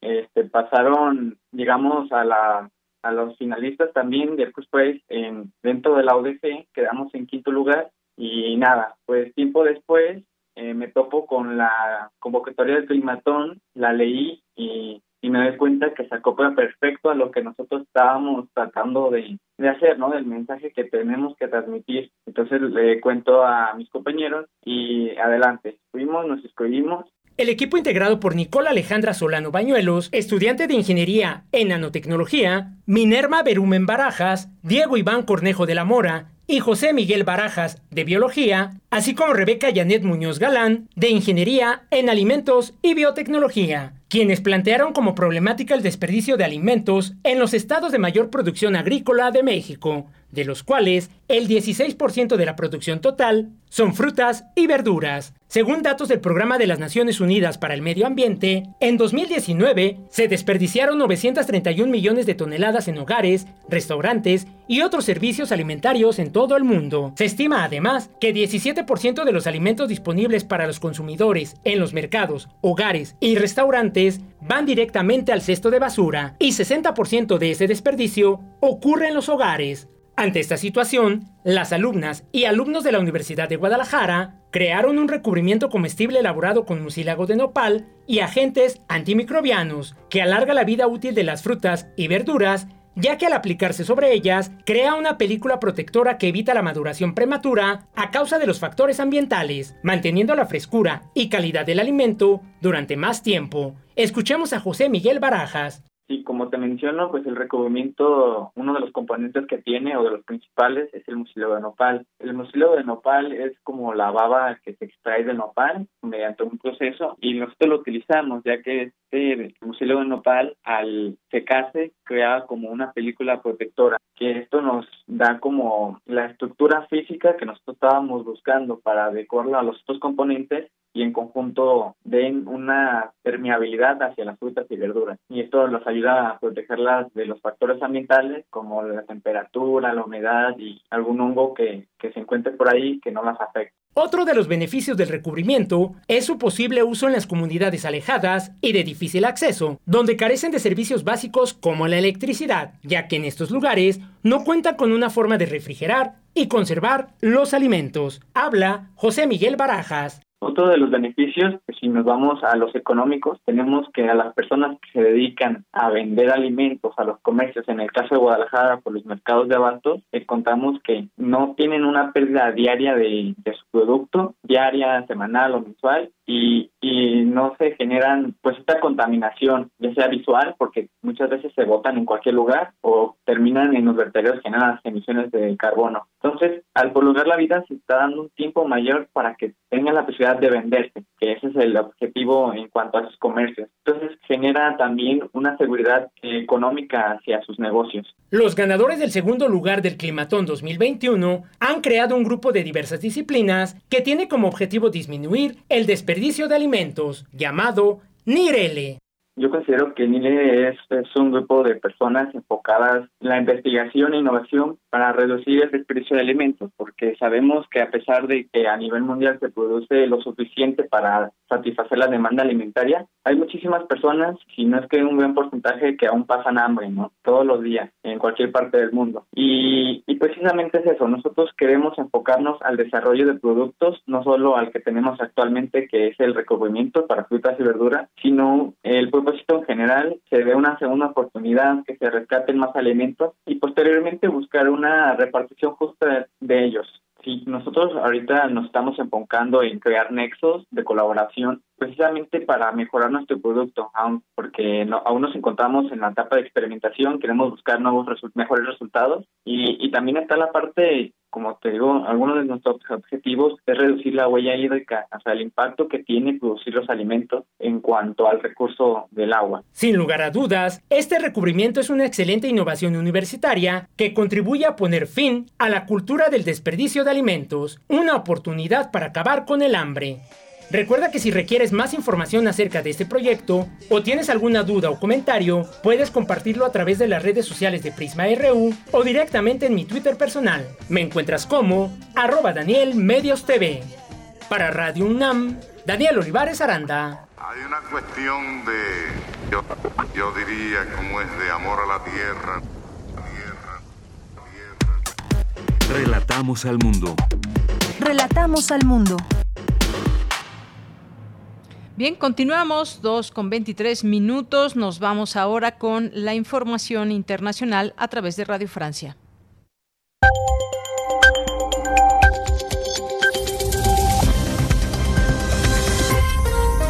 Bienvenidos a este flash informativo de Radio Francia Internacional.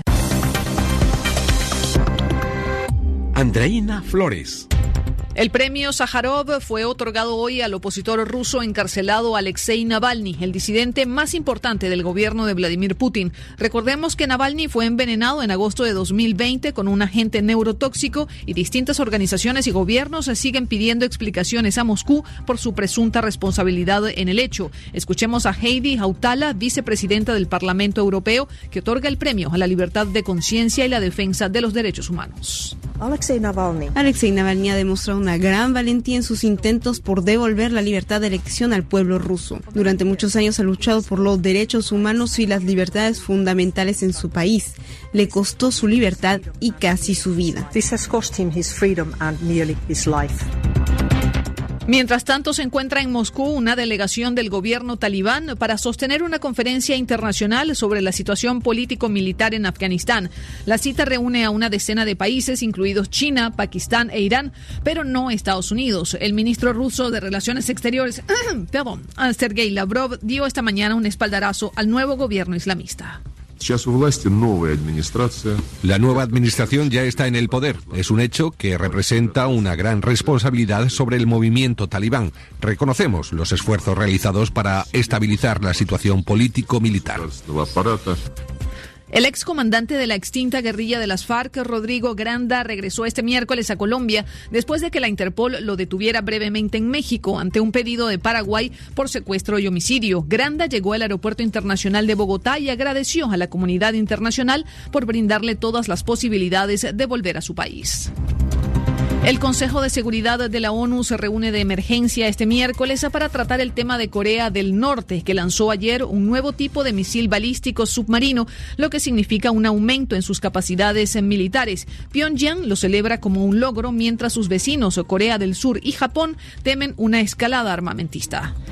En Brasil, la Comisión de Investigación Parlamentaria del Senado pide la inculpación del presidente Jair Bolsonaro por 10 delitos en su gestión de la pandemia, alegando que ha causado más de 600.000 muertos. Uno de los delitos es homicidio por omisión. Y se cumplen ya 10 años del asesinato del líder libio Muammar al-Gaddafi, pero Libia sigue sumida en una crisis que no le ha permitido tener una transición real a la democracia. El país se prepara para realizar en diciembre lo que serían sus primeras elecciones presidenciales desde la caída del dictador.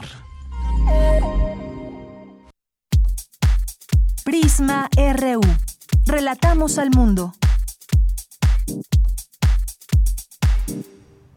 Bien, pues sigamos en los temas internacionales. Quiero dar la bienvenida a la doctora Silvia Soriano Hernández, que es investigadora del Centro de Investigaciones sobre América Latina y el Caribe, el CIALC. Es economista y doctora en estudios latinoamericanos por la UNAM, maestra en ciencias eh, por la Universidad Autónoma de Chapingos, especialista en movimientos sociales, identidad étnica, perspectiva de género, memoria y testimonio. Doctora, bienvenida. Muy buenas tardes. Buenas tardes, Yanira. Pues, doctora, quisiéramos conversar con usted sobre lo que está pasando en Ecuador. Eh, se dio a conocer que el presidente Guillermo Lazo declaró el estado de excepción en todo el territorio durante 60 días con el fin de combatir la violencia relacionada con las drogas. Una situación eh, delicada, por decirlo menos, eh, con este estado de excepción. ¿Qué podemos decir? ¿Qué está enmarcando? ¿Cuál ha sido también pues su forma de gobierno? Que quizás podríamos también engarzar con este tema de la inseguridad como una reacción. Quizás, ¿qué es lo que usted ve en Ecuador? Sí, lo que creo es efectivamente que es una situación muy delicada porque hay que ver el contexto. Guillermo Lazo eh, lo hace en cadena nacional y, y, le se dirige a todo el pueblo ecuatoriano para comentar que hay una violencia del narcotráfico, de la delincuencia y que con ese pretexto, digámoslo con todas las palabras, con ese pretexto va a sacar a las Fuerzas Armadas y a la policía con el argumento de generar más seguridad a la población. Esto evidentemente lo hace en un contexto en donde también tienen las calles movilizaciones sociales en contra de sus políticas sociales y económicas que él está dictando. Él tiene muy poco tiempo como mandatario y sigue la política de su antecesor Lenín Moreno de incrementar los precios de la gasolina no perdamos de vista el contexto de las movilizaciones de 2019 que fueron muy muy importantes para manifestar el apoyo popular tan fuerte que hay en contra de ciertas políticas que son dañinas para el conjunto de la población. Eso por un lado. Por otro lado, eh, la violencia que se ha dado en las cárceles de Ecuador, en Guayaquil en concreto, también es un aspecto que pues rebasa toda situación que podamos ver, ¿no? Es bastante, bastante fuerte. Y tenemos un movimiento indígena muy poderoso, la CONAIE, y también un Frente Unitario de Trabajadores que están manifestándose contra lo que está haciendo el presidente Lazo. Y bueno, creo que no podemos también perder de vista eh, la aparición de Guillermo Lazo en los papers de Panamá, de Pandora, ¿no? Eso también es importante mencionarlo sin duda. Y esto que menciona también, ¿qué está pasando desde las cárceles? ¿Qué, eh, qué situación hay? Porque se ha dado a conocer también pues estas eh, situaciones que ha habido, por ejemplo, hubo una masacre carcelaria, dejó al menos 119 muertos, es una cantidad tremenda, eh, se ha catalogado como la peor de la historia del país, ha habido amotinamientos también en cárceles de Ecuador y sobre todo pues ahora este elemento del narcotráfico, ¿qué está pasando? Se habla de que pues de ser un país de tránsito, está siendo ya un centro de distribución de la droga en América Latina. ¿Qué decir de esta parte, doctora? Bueno, a mí me parece que el, problema del narcotráfico impacta al mundo entero y a nuestra región en particular, pero eh, la cosa es cómo se utilizan estos argumentos para justificar reprimir a otros actores de la sociedad, ¿no? Creo que eso es lo que es es fundamental y es lo que está de fondo de esta de esta situación y de este argumento. Lazo sabe que tiene una fuerza social el movimiento de, de indígenas, de trabajadores que pueden desestabilizarlos y en ese sentido es que está decretando este estado de excepción que finalmente acaba siendo un pretexto. O sea, Guayaquil, la cantidad de muertos en la prisión sí es muy muy dolorosa, pero además también escuchamos de Guayaquil cuando estaba en su auge la pandemia, los cadáveres tirados en las calles, ¿no? De la gente que moría. Entonces hay, hay una desatención total a amplios sectores de la población y la gente está descontenta. Y Lazo está llegando y está llegando con medidas impopulares totalmente. Eso también eh, mencionarlo es importante porque pues lleva lleva algunos meses en el en el poder hay que mencionarlo pues es un ex eh, ex banquero que asumió la presidencia de Ecuador en medio de una gran crisis económica y de salud en la historia del país. Este tema de la pandemia también tiene mucho que ver con pues cómo se ha manejado la situación allá el tema de la salud el tema de la economía cómo qué podemos decir de la economía de los de los ecuatorianos en este sentido, que quizás pueda ser también, ya que usted mencionaba a estos grupos, este movimiento indígena, grupos de trabajadores que pues están haciendo presentes en este contexto. Sí, el problema de países como Ecuador es que dependen mucho del mercado internacional en la cuestión del petróleo. Entonces, cuando los precios del petróleo están altos, que es lo que le pasó a, en buen tiempo a Rafael Correa, pues él tiene suficientes ingresos cuando los petróleos del, los precios del petróleo caen, entonces hay una complicación porque bajan muchísimo los ingresos y esto hace que mucho del dinero que se podría dedicar a educación, a salud, a algunas mejoras sociales, pues se trate de buscar por otro lado. Entonces, esta es la razón por la que está apoyando este incremento en los precios del petróleo, de la gasolina, perdón, y que hace que repercuta mucho en los bolsillos de la población. Entonces, la situación económica es es mala, Lazo tiene pues tiene efectivamente esa formación de banquero y esas son sus sus políticas que está dictando cómo obtener beneficios sin pérdidas para el gobierno, ¿no? Bien, eh, doctora, y en este sentido también ya usted mencionaba este escándalo de situación y de corrupción que hay con los, los Pandora Papers, donde pues es uno de los tres presidentes latinoamericanos en activo señalado por estos llamados Pandora Papers y se habla pues de una riqueza que pueda tener muy por arriba de pues el común de los ecuatorianos y situaciones que, que también engarzan pues otros gobiernos anteriores. ¿Qué se puede decir de esta digamos viraje que hay también de la población cuando se trata de ir a las urnas y cambiar de su gobierno? No es la primera vez que se lanzaba la presidencia eh, Guillermo Lazo y finalmente pues la gana, pero la gana en un contexto muy difícil y tratando de implementar políticas que quizás no están siendo o no están teniendo un buen recibimiento entre la población. Claro, la situación es bastante compleja. Efectivamente, él se, eh, se lanzó a la presidencia por tres veces. En esta tercera gana, eh, sin duda el resultado tiene que vincularse con lo que pasó en, en, en octubre del 2019, esa imponente fuerza que se demostró en Ecuador, las políticas eh, antipopulares de Lenin Moreno, el miedo de ciertos sectores a que las políticas de Rafael Correa continúen. De Rafael Correa ya no está en la presidencia, pero sigue moviendo muchos de los hilos. Él fue al que puso a Lenin Moreno, que luego lo traicionó sin duda. Después pone al siguiente candidato de, de un nuevo partido en formación y, eh, y tampoco, eh, digamos, llegó a las expectativas era votar entre el peor y el más peor. Entonces, eso es lo que le benefició a Lazo finalmente. Bien, pues sí, este tema de los Pandora Papers que ha llegado también hasta el expresidente Rafael Correa por una presunta evasión tributaria y, deja ver pues a, a un país como Ecuador un tanto, podríamos decir, descobijado quizás en esta eh, situación donde está sumergido en un tema fuerte de inseguridad, la economía, ¿hacia dónde, hacia dónde deberá mirar Guillermo Lazo? ¿Cómo debería ser esta posibilidad de encauzar a la población de Ecuador desde su punto de vista? Sí, el problema es que una vez que llegan a la presidencia, todas las eh, promesas de campaña se diluyen de su vocabulario. Evidentemente, él llegó como un abanderado de la derecha, tampoco es que hubiera grandes expectativas, pero él no va a hacer propuestas que beneficien al grueso de los ecuatorianos.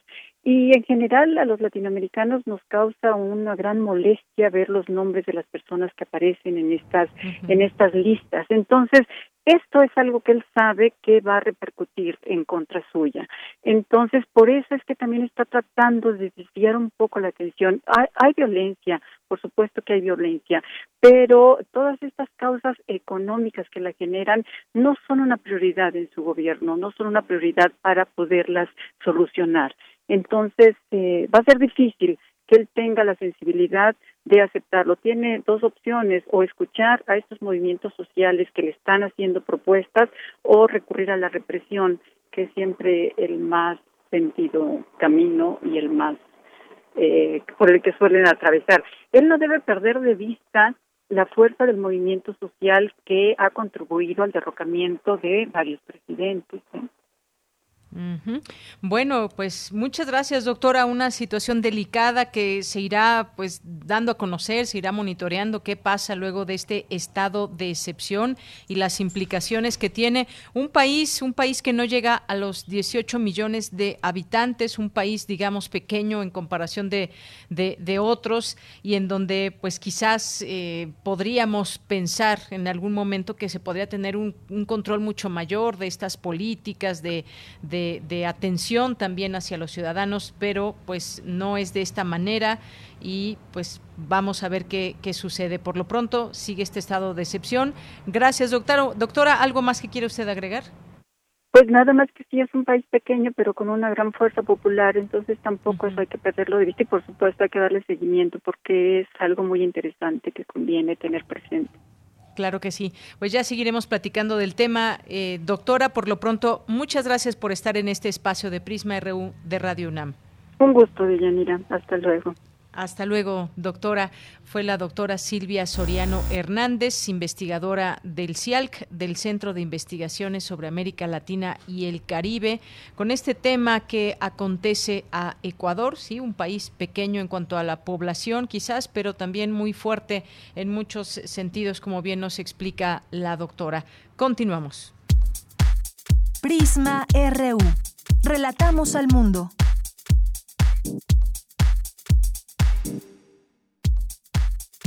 Tu opinión es muy importante. Escríbenos al correo electrónico prisma.radiounam@gmail.com.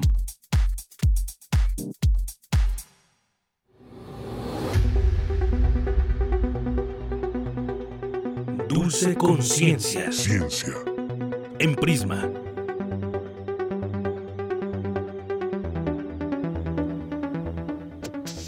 Dos de la tarde con 39 minutos. Nos vamos ahora a esta sección de ciencia con Dulce García, que ya se encuentra con nosotros vía telefónica. ¿Qué tal, Dulce? Buenas tardes, adelante.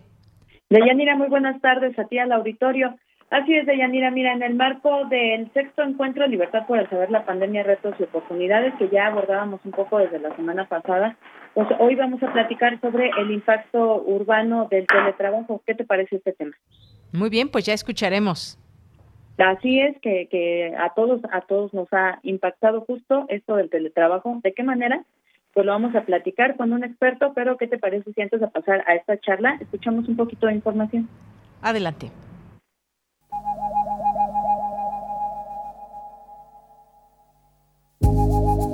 La pandemia modificó los usos y costumbres de los seres humanos, por lo que se ha tenido que repensar el espacio en que vivimos y convivimos, en donde las prácticas de higiene, por ejemplo, necesitan una atención especial. A más de dos años de convivir con este nuevo virus, las grandes metrópolis se enfrentan a diversos retos que afectan profundamente la vida urbana. ¿Cuáles son los desafíos y cambios que tendrán las ciudades con la evolución de esquemas y hábitos laborales detonados por la pandemia de COVID-19? Con el retorno paulatino a las actividades presenciales, ¿con qué estrategias o medios contaremos para seguir con las medidas de sana distancia, lavado de manos constante y el uso de gel antibacterial? ¿Cuáles serán las afectaciones que podría tener este retorno en nuestras vidas? Para Radio UNAM y la Gama. Bueno, pues para platicar sobre este tema ya se encuentra en la línea el doctor Felipe Leal, quien es miembro del Colegio Nacional. Doctor, muy buenas tardes, ¿cómo se encuentra? Muy buenas tardes, muy bien, por fortuna, espero que ustedes también y toda la audiencia. Claro que sí, doctor. Muchas gracias por tomarnos la llamada. Y bueno, preguntarle un poco de entrada, el teletrabajo, ¿cómo, ¿cómo se ha dimensionado este concepto a partir de la pandemia? ¿Cómo nos ha cambiado la vida? ¿Qué tanto ha cambiado también, por ejemplo, pues a las mismas ciudades? Pues e, e, efectivamente, bueno, eso es lo, justamente lo que vamos a tratar hoy por la tarde en la sesión del, del Colegio Nacional sobre el impacto urbano del teletrabajo. ¿En qué tanto nos ha impactado más allá de lo personal? Que es, que es múltiple, porque no solo aquellos que tuvieron que quedarse obligadamente en casa, pero hay muchos que no que, que no lo pueden hacer por, sus funciones lógicas, por el tipo de trabajo que se que se tiene, pues es imposible quedarse en casa, ¿no? Imagínate, pues los enfermeros, todo el personal de salud, los que manejan el transporte, en, fin, todos los servicios urbanos para que la ciudad siga funcionando, ¿no? Eh, los que manejan las redes de luz, de telefonía, pues muchísimos, los mercados, pues imposible que se quedaran en su casa, ¿no? Entonces hay una serie de actividades sustantivas, como se dice, que continuaron, no podremos incorporarlas en el teletrabajo, pero sí, no así en el caso de los profesionales, en el caso pues de, de, muchos profesionistas, de profesionales, de, oficinistas, de algunos eh, tipos de trabajo, que sí se migraron mucho y pudieron hacerse desde su casa. Esto es muy, muy eh, importante, ¿no?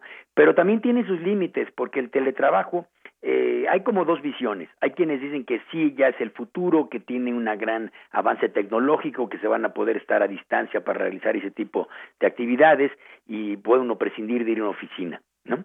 Y hay quienes no, hay quienes dicen que sí se requieren de nuevo de las actividades presenciales, que hay un tipo de trabajo. Entonces esto va a variar mucho de acuerdo a la especificidad de la actividad que cada uno tenga, porque también ha generado el teletrabajo pues adaptaciones muy importantes en las casas, a las casas las casas que, que, que, lo han podido tener, pero también han generado muchísimos conflictos, ¿no? Porque estar trabajando en la casa precisamente para un maestro, para una maestra, para, para que el profesionista, el, el, abogado, el, el arquitecto, el, el profesional, el administrador, y estar en un ambiente también doméstico donde también los hijos o la familia, otros miembros de la familia también están este, en sus clases este, a distancia, pues ha generado también muchos conflictos. Este, entonces, es un arma de dos filos. Hay quienes dicen, no, sí, la alternativa para algunas actividades va a ser el poder salir de la ciudad y poder estar viviendo en el campo, quizá en una población, una villa cercana y tener este esa opción. Y este hay quienes no dicen, no, sí requerimos de de la convivencia, de nuevo de ver a las personas. Entonces, hoy nos encontramos con dos grupos de, de personas y de actividades. Eh, quienes desean regresar a las oficinas porque ya están hartos de quedarse en su casa, porque les ha generado también un problema de aislamiento grave, hay efectos psicológicos, eh, hay, hay una cantidad de, de, efectos en la percepción ¿no? De, de, sus espacios domésticos, y quienes no, quienes dicen ya encontré una nueva forma de vida, puedo vivir a distancia y realizar mi trabajo este, gracias a la tecnología. Pero ¿cómo lo va a resistir la ciudad? Pues evidentemente con el transporte, lo vimos, ¿no? Los primeros meses nos quedamos pasmados de cómo las, se podía circular mejor por las calles, el, transporte público tenía menos usuarios, ¿no? Este, y, pero hay otro tipo de espacios como las oficinas que sí seguimos viendo a, esta, a estas alturas, después de 18 meses, que hay un número enorme de oficinas, hay más de dos millones de metros cuadrados de, de, de oficinas en la Ciudad de México vacías. ¿Qué va a pasar con ellas? Entonces, Así es. eso sí va a haber un impacto. ¿Qué va a pasar con algunos centros comerciales o actividades que ahora está la venta en línea o este las entregas a domicilio, qué va a pasar con algunos lugares recreativos. Entonces, eso es, sí, sí va a haber un impacto urbano, desde luego, ¿no? En el transporte, en la movilidad, en algunos géneros arquitectónicos, ¿no? Como los que mencionaba, si, si va a ser necesario tener esos eh, grandes almacenes o u oficinas este, para actividades presenciales cuando a lo mejor ya no se requieren. Eh, eso es lo que vamos a discutir. Sin duda, hay muchas opiniones en el mundo, fíjense que eso es muy interesante porque hay quienes eh, están asegurados de que ya, se, ya, ya, ya cambió todo y hay quienes dicen que se va a volver paulatinamente un poco a lo que teníamos antes con algunos ajustes, ¿no? Sí. Pero, pero sin duda es polémico, es muy, es muy, es muy interesante, ¿no? Eh, el, el cómo lo estamos viviendo. Claro, doctor. Uno de los principales retos, ¿cuáles sería? O, por, o tal vez de, estos impactos de los que usted nos habla ahora con esta idea de que seguimos en teletrabajo, pero de pronto como que ya nos dicen que vamos a regresar a lo presencial. ¿Cuál sería uno de los primeros impactos? El, el desafío más grande va a ser en cuanto a personalmente el tipo de trabajo que sí tenga la opción en poderse hacer a distancia, si lo sí. quiera optar, ¿no? O sea, quien, quien tenga la opción de poderlo hacer. Y sí hay, hay como un 20%, hay unos estudios muy interesantes, hay como un 25% en los estudios de oficinas de personas que ya no quieren regresar a las oficinas, ¿saben? O sea, hay datos de pronto también muy dramáticos. Hay claro. quienes dicen no, o han o han perdido su trabajo lamentablemente, o han optado por otro tipo de trabajo, ¿sí? O se han mudado, o, o sea, ha habido una movilidad también en cuanto a las ciudades, se han mudado de ciudad o de residencia, ¿no? porque esta opción se las ha dado. ¿no? Entonces, claro. ahí tenemos, los retos son muy grandes, va a ser un reacomodo, pero también en toda la producción y la economía de las ciudades, ¿no? Porque sí va a haber una afectación, desde luego, ¿no? O sea, el, en cuanto a una serie de servicios, los servicios turísticos también se van a orientar ya no tanto a las actividades que tenían que ver con laborales o de congresos o sí me explico que tienen que ver con la economía, sino van a turnar más hacia el descanso. O sea, el turismo va a ir turnando también más bien nada más al descanso, pero ya no va a haber un turismo el turismo que se llama académico o el turismo profesional o laboral y los congresos, todas esas concentraciones sí van a tener una afectación, ¿no? Ya no va a haber, no va a ser necesario, ¿no? Digamos, el, el juntar a tanta gente si lo puedes hacer por vías tecnológicas, ¿no? Entonces, ¿en, claro. ¿en qué nos va a impactar? Entonces, yo creo que también el reto es una gran oportunidad para modificar, por ejemplo, la movilidad en la ciudad. ¿no? Las ciudades pueden tener una movilidad más amable. Es increíble que ahora, sin que se haya reintegrado toda la actividad económica, ya estamos sufriendo el tráfico como antes, ¿no? Claro. Por, por estas preguntas, ¿no? Pues ¿por qué hay tanto tráfico si no haya, si la actividad económica no está dando de otra forma? Entonces, si es un reto el poder movernos de otra forma, el ser más conscientes de qué salidas a la calle o trámites tenemos que hacer si los podemos hacer vía ahora electrónica. En eso vamos a ser más conscientes en que si es necesario salir o no. Y cuando salgamos, pues que tenga mejor calidad, que sea realmente porque es voluntad, porque es una obligación, pero que lo queremos hacer de una forma más, este, más ordenada. ¿no? Entonces, sí, el, el teletrabajo tiene también, se, en un principio se mistificó mucho, dijo, es una maravilla, podemos trabajar a distancia, no es necesario, pero ya empieza a tener una serie de efectos colaterales muy fuertes, de, de aislamiento, de la falta de comunicación, el ser humano somos, somos, un ser social, sí necesitamos comunicarnos con nosotros. Y hay quienes sí este, extrañan de sobremanera la oficina, el, el contacto con sus compañeros, la comunicación, ¿no? Y que no todo sea a través de, de, de medios este, eh, digitales. ¿no? Claro, doctor. Pues muy interesante todo esto que nos comenta, así que sí, invitamos al auditorio a que escuchen, a que estén presentes de esta mesa a las 6.30 el día de hoy. Doctor, pues le agradecemos muchísimo toda esta información sí, que nos y van comparte. a participar, si me permite más aclarar, claro. este, va a participar eh, José Castillo Olea, que es un urbanista y un conocedor de las diferentes prácticas en las ciudades del mundo que está pasando, es muy interesante su visión, y también eh, el urbanista y arquitecto Jorge Gamboa de Buen, porque él es un desarrollador inmobiliario, sí nos interesa también conocer qué están pensando los dueños de las oficinas, los que hicieron una serie de desarrollos para esos fines y que ya no la sociedad no está permitida, eh, ya no ya no lo está requiriendo. Entonces, ¿qué van a hacer con esos espacios? ¿No? sí, claro que sí, si esos edificios de oficinas se van a transformar en viviendas, viviendas siempre van a faltar, ¿no? y, van a sobrar metros cuadrados de oficinas. Entonces, todas estas transformaciones, y si ya no tienes que trasladarte a la oficina, pues entonces a lo mejor puedes tener otras formas de transporte. ¿O qué va a pasar con el cafecito de abajo de las oficinas si ya no va a tener el mismo número de público? En fin, hay muchas, muchas preguntas que hacerse y ojalá que nos sigan hoy por la tarde.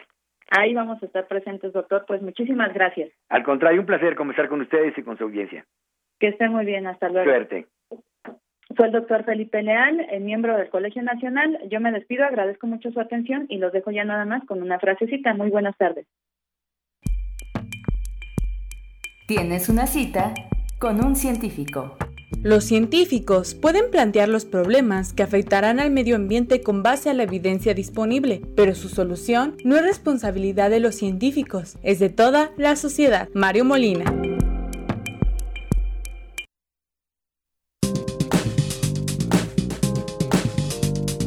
Cultura RU. Bien, pues nos vamos ahora ya a Cultura con Tamara Quiroz. Adelante. ¿Qué tal, Deyanira? Un gusto saludarles en esta tarde de miércoles. Gracias por escucharnos a través de las frecuencias de Radio UNAM y también por llegar hasta esta parte del programa. Antes de finalizar, les tenemos una sugerencia editorial. Vamos a enlazarnos con Patricio Beteo. Él es ilustrador y escritor, estudió diseño gráfico en la Escuela Nacional de Artes Plásticas de la UNAM, su trabajo abarca el concept art, diseño conceptual para videojuegos, ilustraciones para publicaciones editoriales y la novela gráfica. Por cuatro años consecutivos fue seleccionado en el catálogo de ilustración infantil y juvenil del Consejo Nacional para la Cultura y las Artes. Entre los galardones que ha recibido se encuentra el Premio Nacional de Novela Gráfica 2010. Patricio Beteo, muy buenas tardes. Hola, buenas tardes. Qué gusto saludarte y recibirte. Bienvenido a este espacio radiofónico. Muchas gracias. Patricia, hace varios años eh, ya habíamos platicado contigo, nos hablaste de Alicia Underground, otro de tus libros, en donde nos llevas eh, de paseo, un espacio donde los caminos se bifurcan. Ahora estás presentando una nueva publicación bajo el sello de Océano, Nada que ver. Platícanos, por favor, cómo surge este trabajo gráfico. Eh, bueno, esta, esta, este proyecto editorial, este libro, antologa, antologa, antologa una una cantidad de, historietas muy cortas, em, hechas a lo largo del 2017, 2018, 2019, incluso son pre-pandemia. Em, son historietas que tienen pues, como el único lugar común que tienen es que son muy breves, ¿no? Son extensión de una página, dos máximo. Y, y bueno, poco a poco fui, fui, fui explorando distintos temas en distintos humores, ¿no? Eh, ¿no? No se reduce a historietas cómicas, sino hay experimentos visuales, hay un poco de poesía, hay humor y hasta algo testimonial y como muy personal situaciones con las que tal vez muchos nos sintamos identificados, ¿no? Yo, por ejemplo, vi la de objetos frágiles, en donde no solamente debes de transportar estos objetos frágiles como los libros o lo que sea que tengas en casa, sino también los propios fantasmas que uno va arrastrando, ¿no?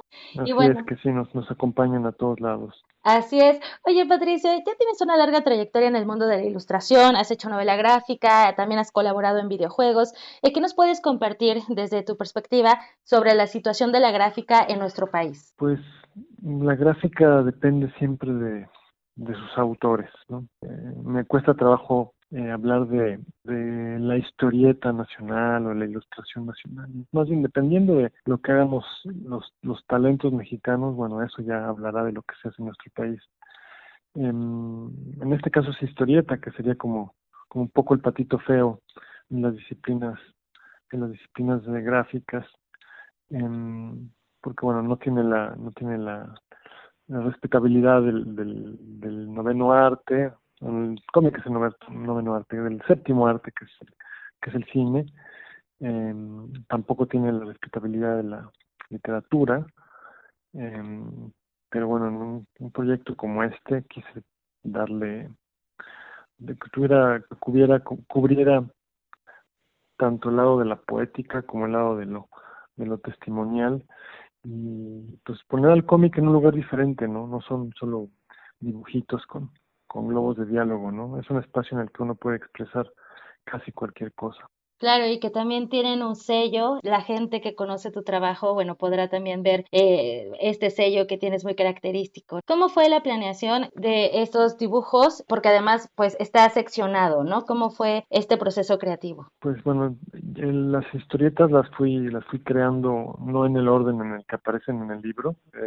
Eh, en el libro las, las ordené de una manera más o menos eh, eh, temáticamente, cuando ya tenía más de 50, 60, veía que ya se podían organizar de cierta manera, ¿no? Eh, yo escogí organizarlas como los espejos, me parecía que era un tema que se repetía en muchas de ellas, ¿no? Eh, la noche, ¿no? como una forma de mostrar siempre el lado, el lado, el lado oscuro de la moneda, ¿no?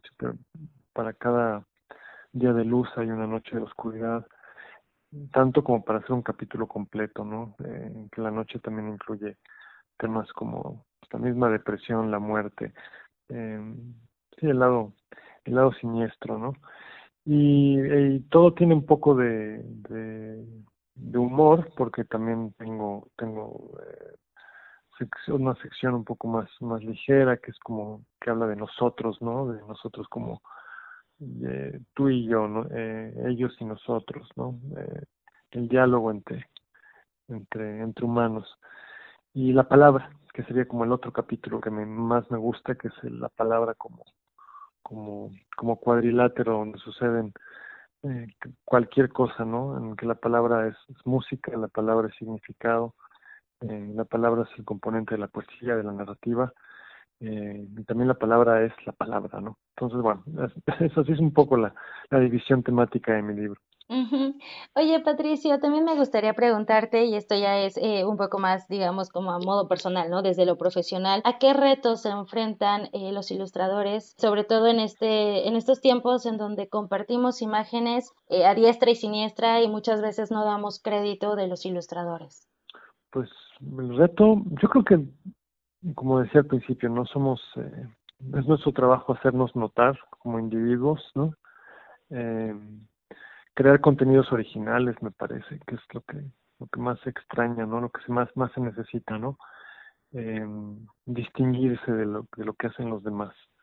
A mí me, me ha sido un poco mi mi recorrido, ¿no? Nunca me he considerado ni el mejor escritor ni el mejor dibujante, pero sí he tratado de perseguir eh, como mi propia voz, ¿no? Mi propio discurso, ¿no? Que, que mientras más eh, honestos seamos con nuestra nuestra propia voz, eh, pues más únicos seremos, ¿no? Y nadie nos podrá eh, imitar, ¿no? Por supuesto. Patricio, pues te agradezco mucho estos minutos eh, para hablar de esta publicación con nuestros amigos de Radio UNAM. Invitamos al auditorio a que se acerque, que le eche un vistazo a Nada que Ver, que también te sigan en Instagram para conocer más de tu trabajo y por supuesto las colaboraciones que has tenido con distintos también escritores y bueno, lo que tú has escrito también. De verdad, muchísimas gracias por estos minutos. Gracias, Tamara. Un gusto. Que estés muy bien. Hasta luego. Igualmente. Hasta luego. Escuchamos a Patricio Beteo, ilustrador y autor de Nada que ver. Este libro lo encuentran con la editorial Océano. Recuerden seguir nuestras redes sociodigitales. Nos encuentran en Twitter como arroba prisma.ru. Yo los leo en arroba tamaraquiros-m. Hasta aquí la información de hoy. Que tengan excelente tarde. Bien, pues ya llegamos al final de esta emisión y algunos, algunos eh, minutos, no minutos, no, algunos segundos, escuchemos esta canción de los Rolling Stones, Angie, que un 20 de octubre, pero de 1973, se colocó en el número uno de los Estados Unidos. Gracias a todo el equipo, a nombre de todos, soy de Yanira Morán, que tenga muy buena tarde y muy buen provecho. Hasta mañana. try.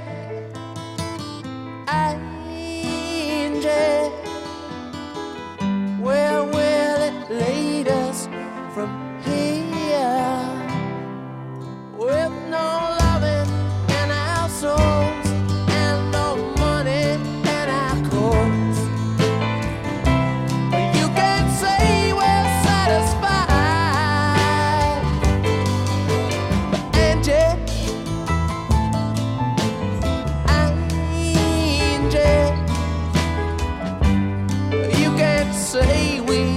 tried.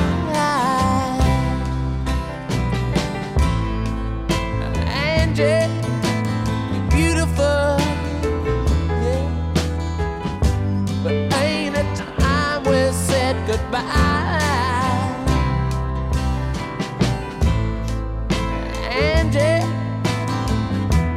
I still love you. Remember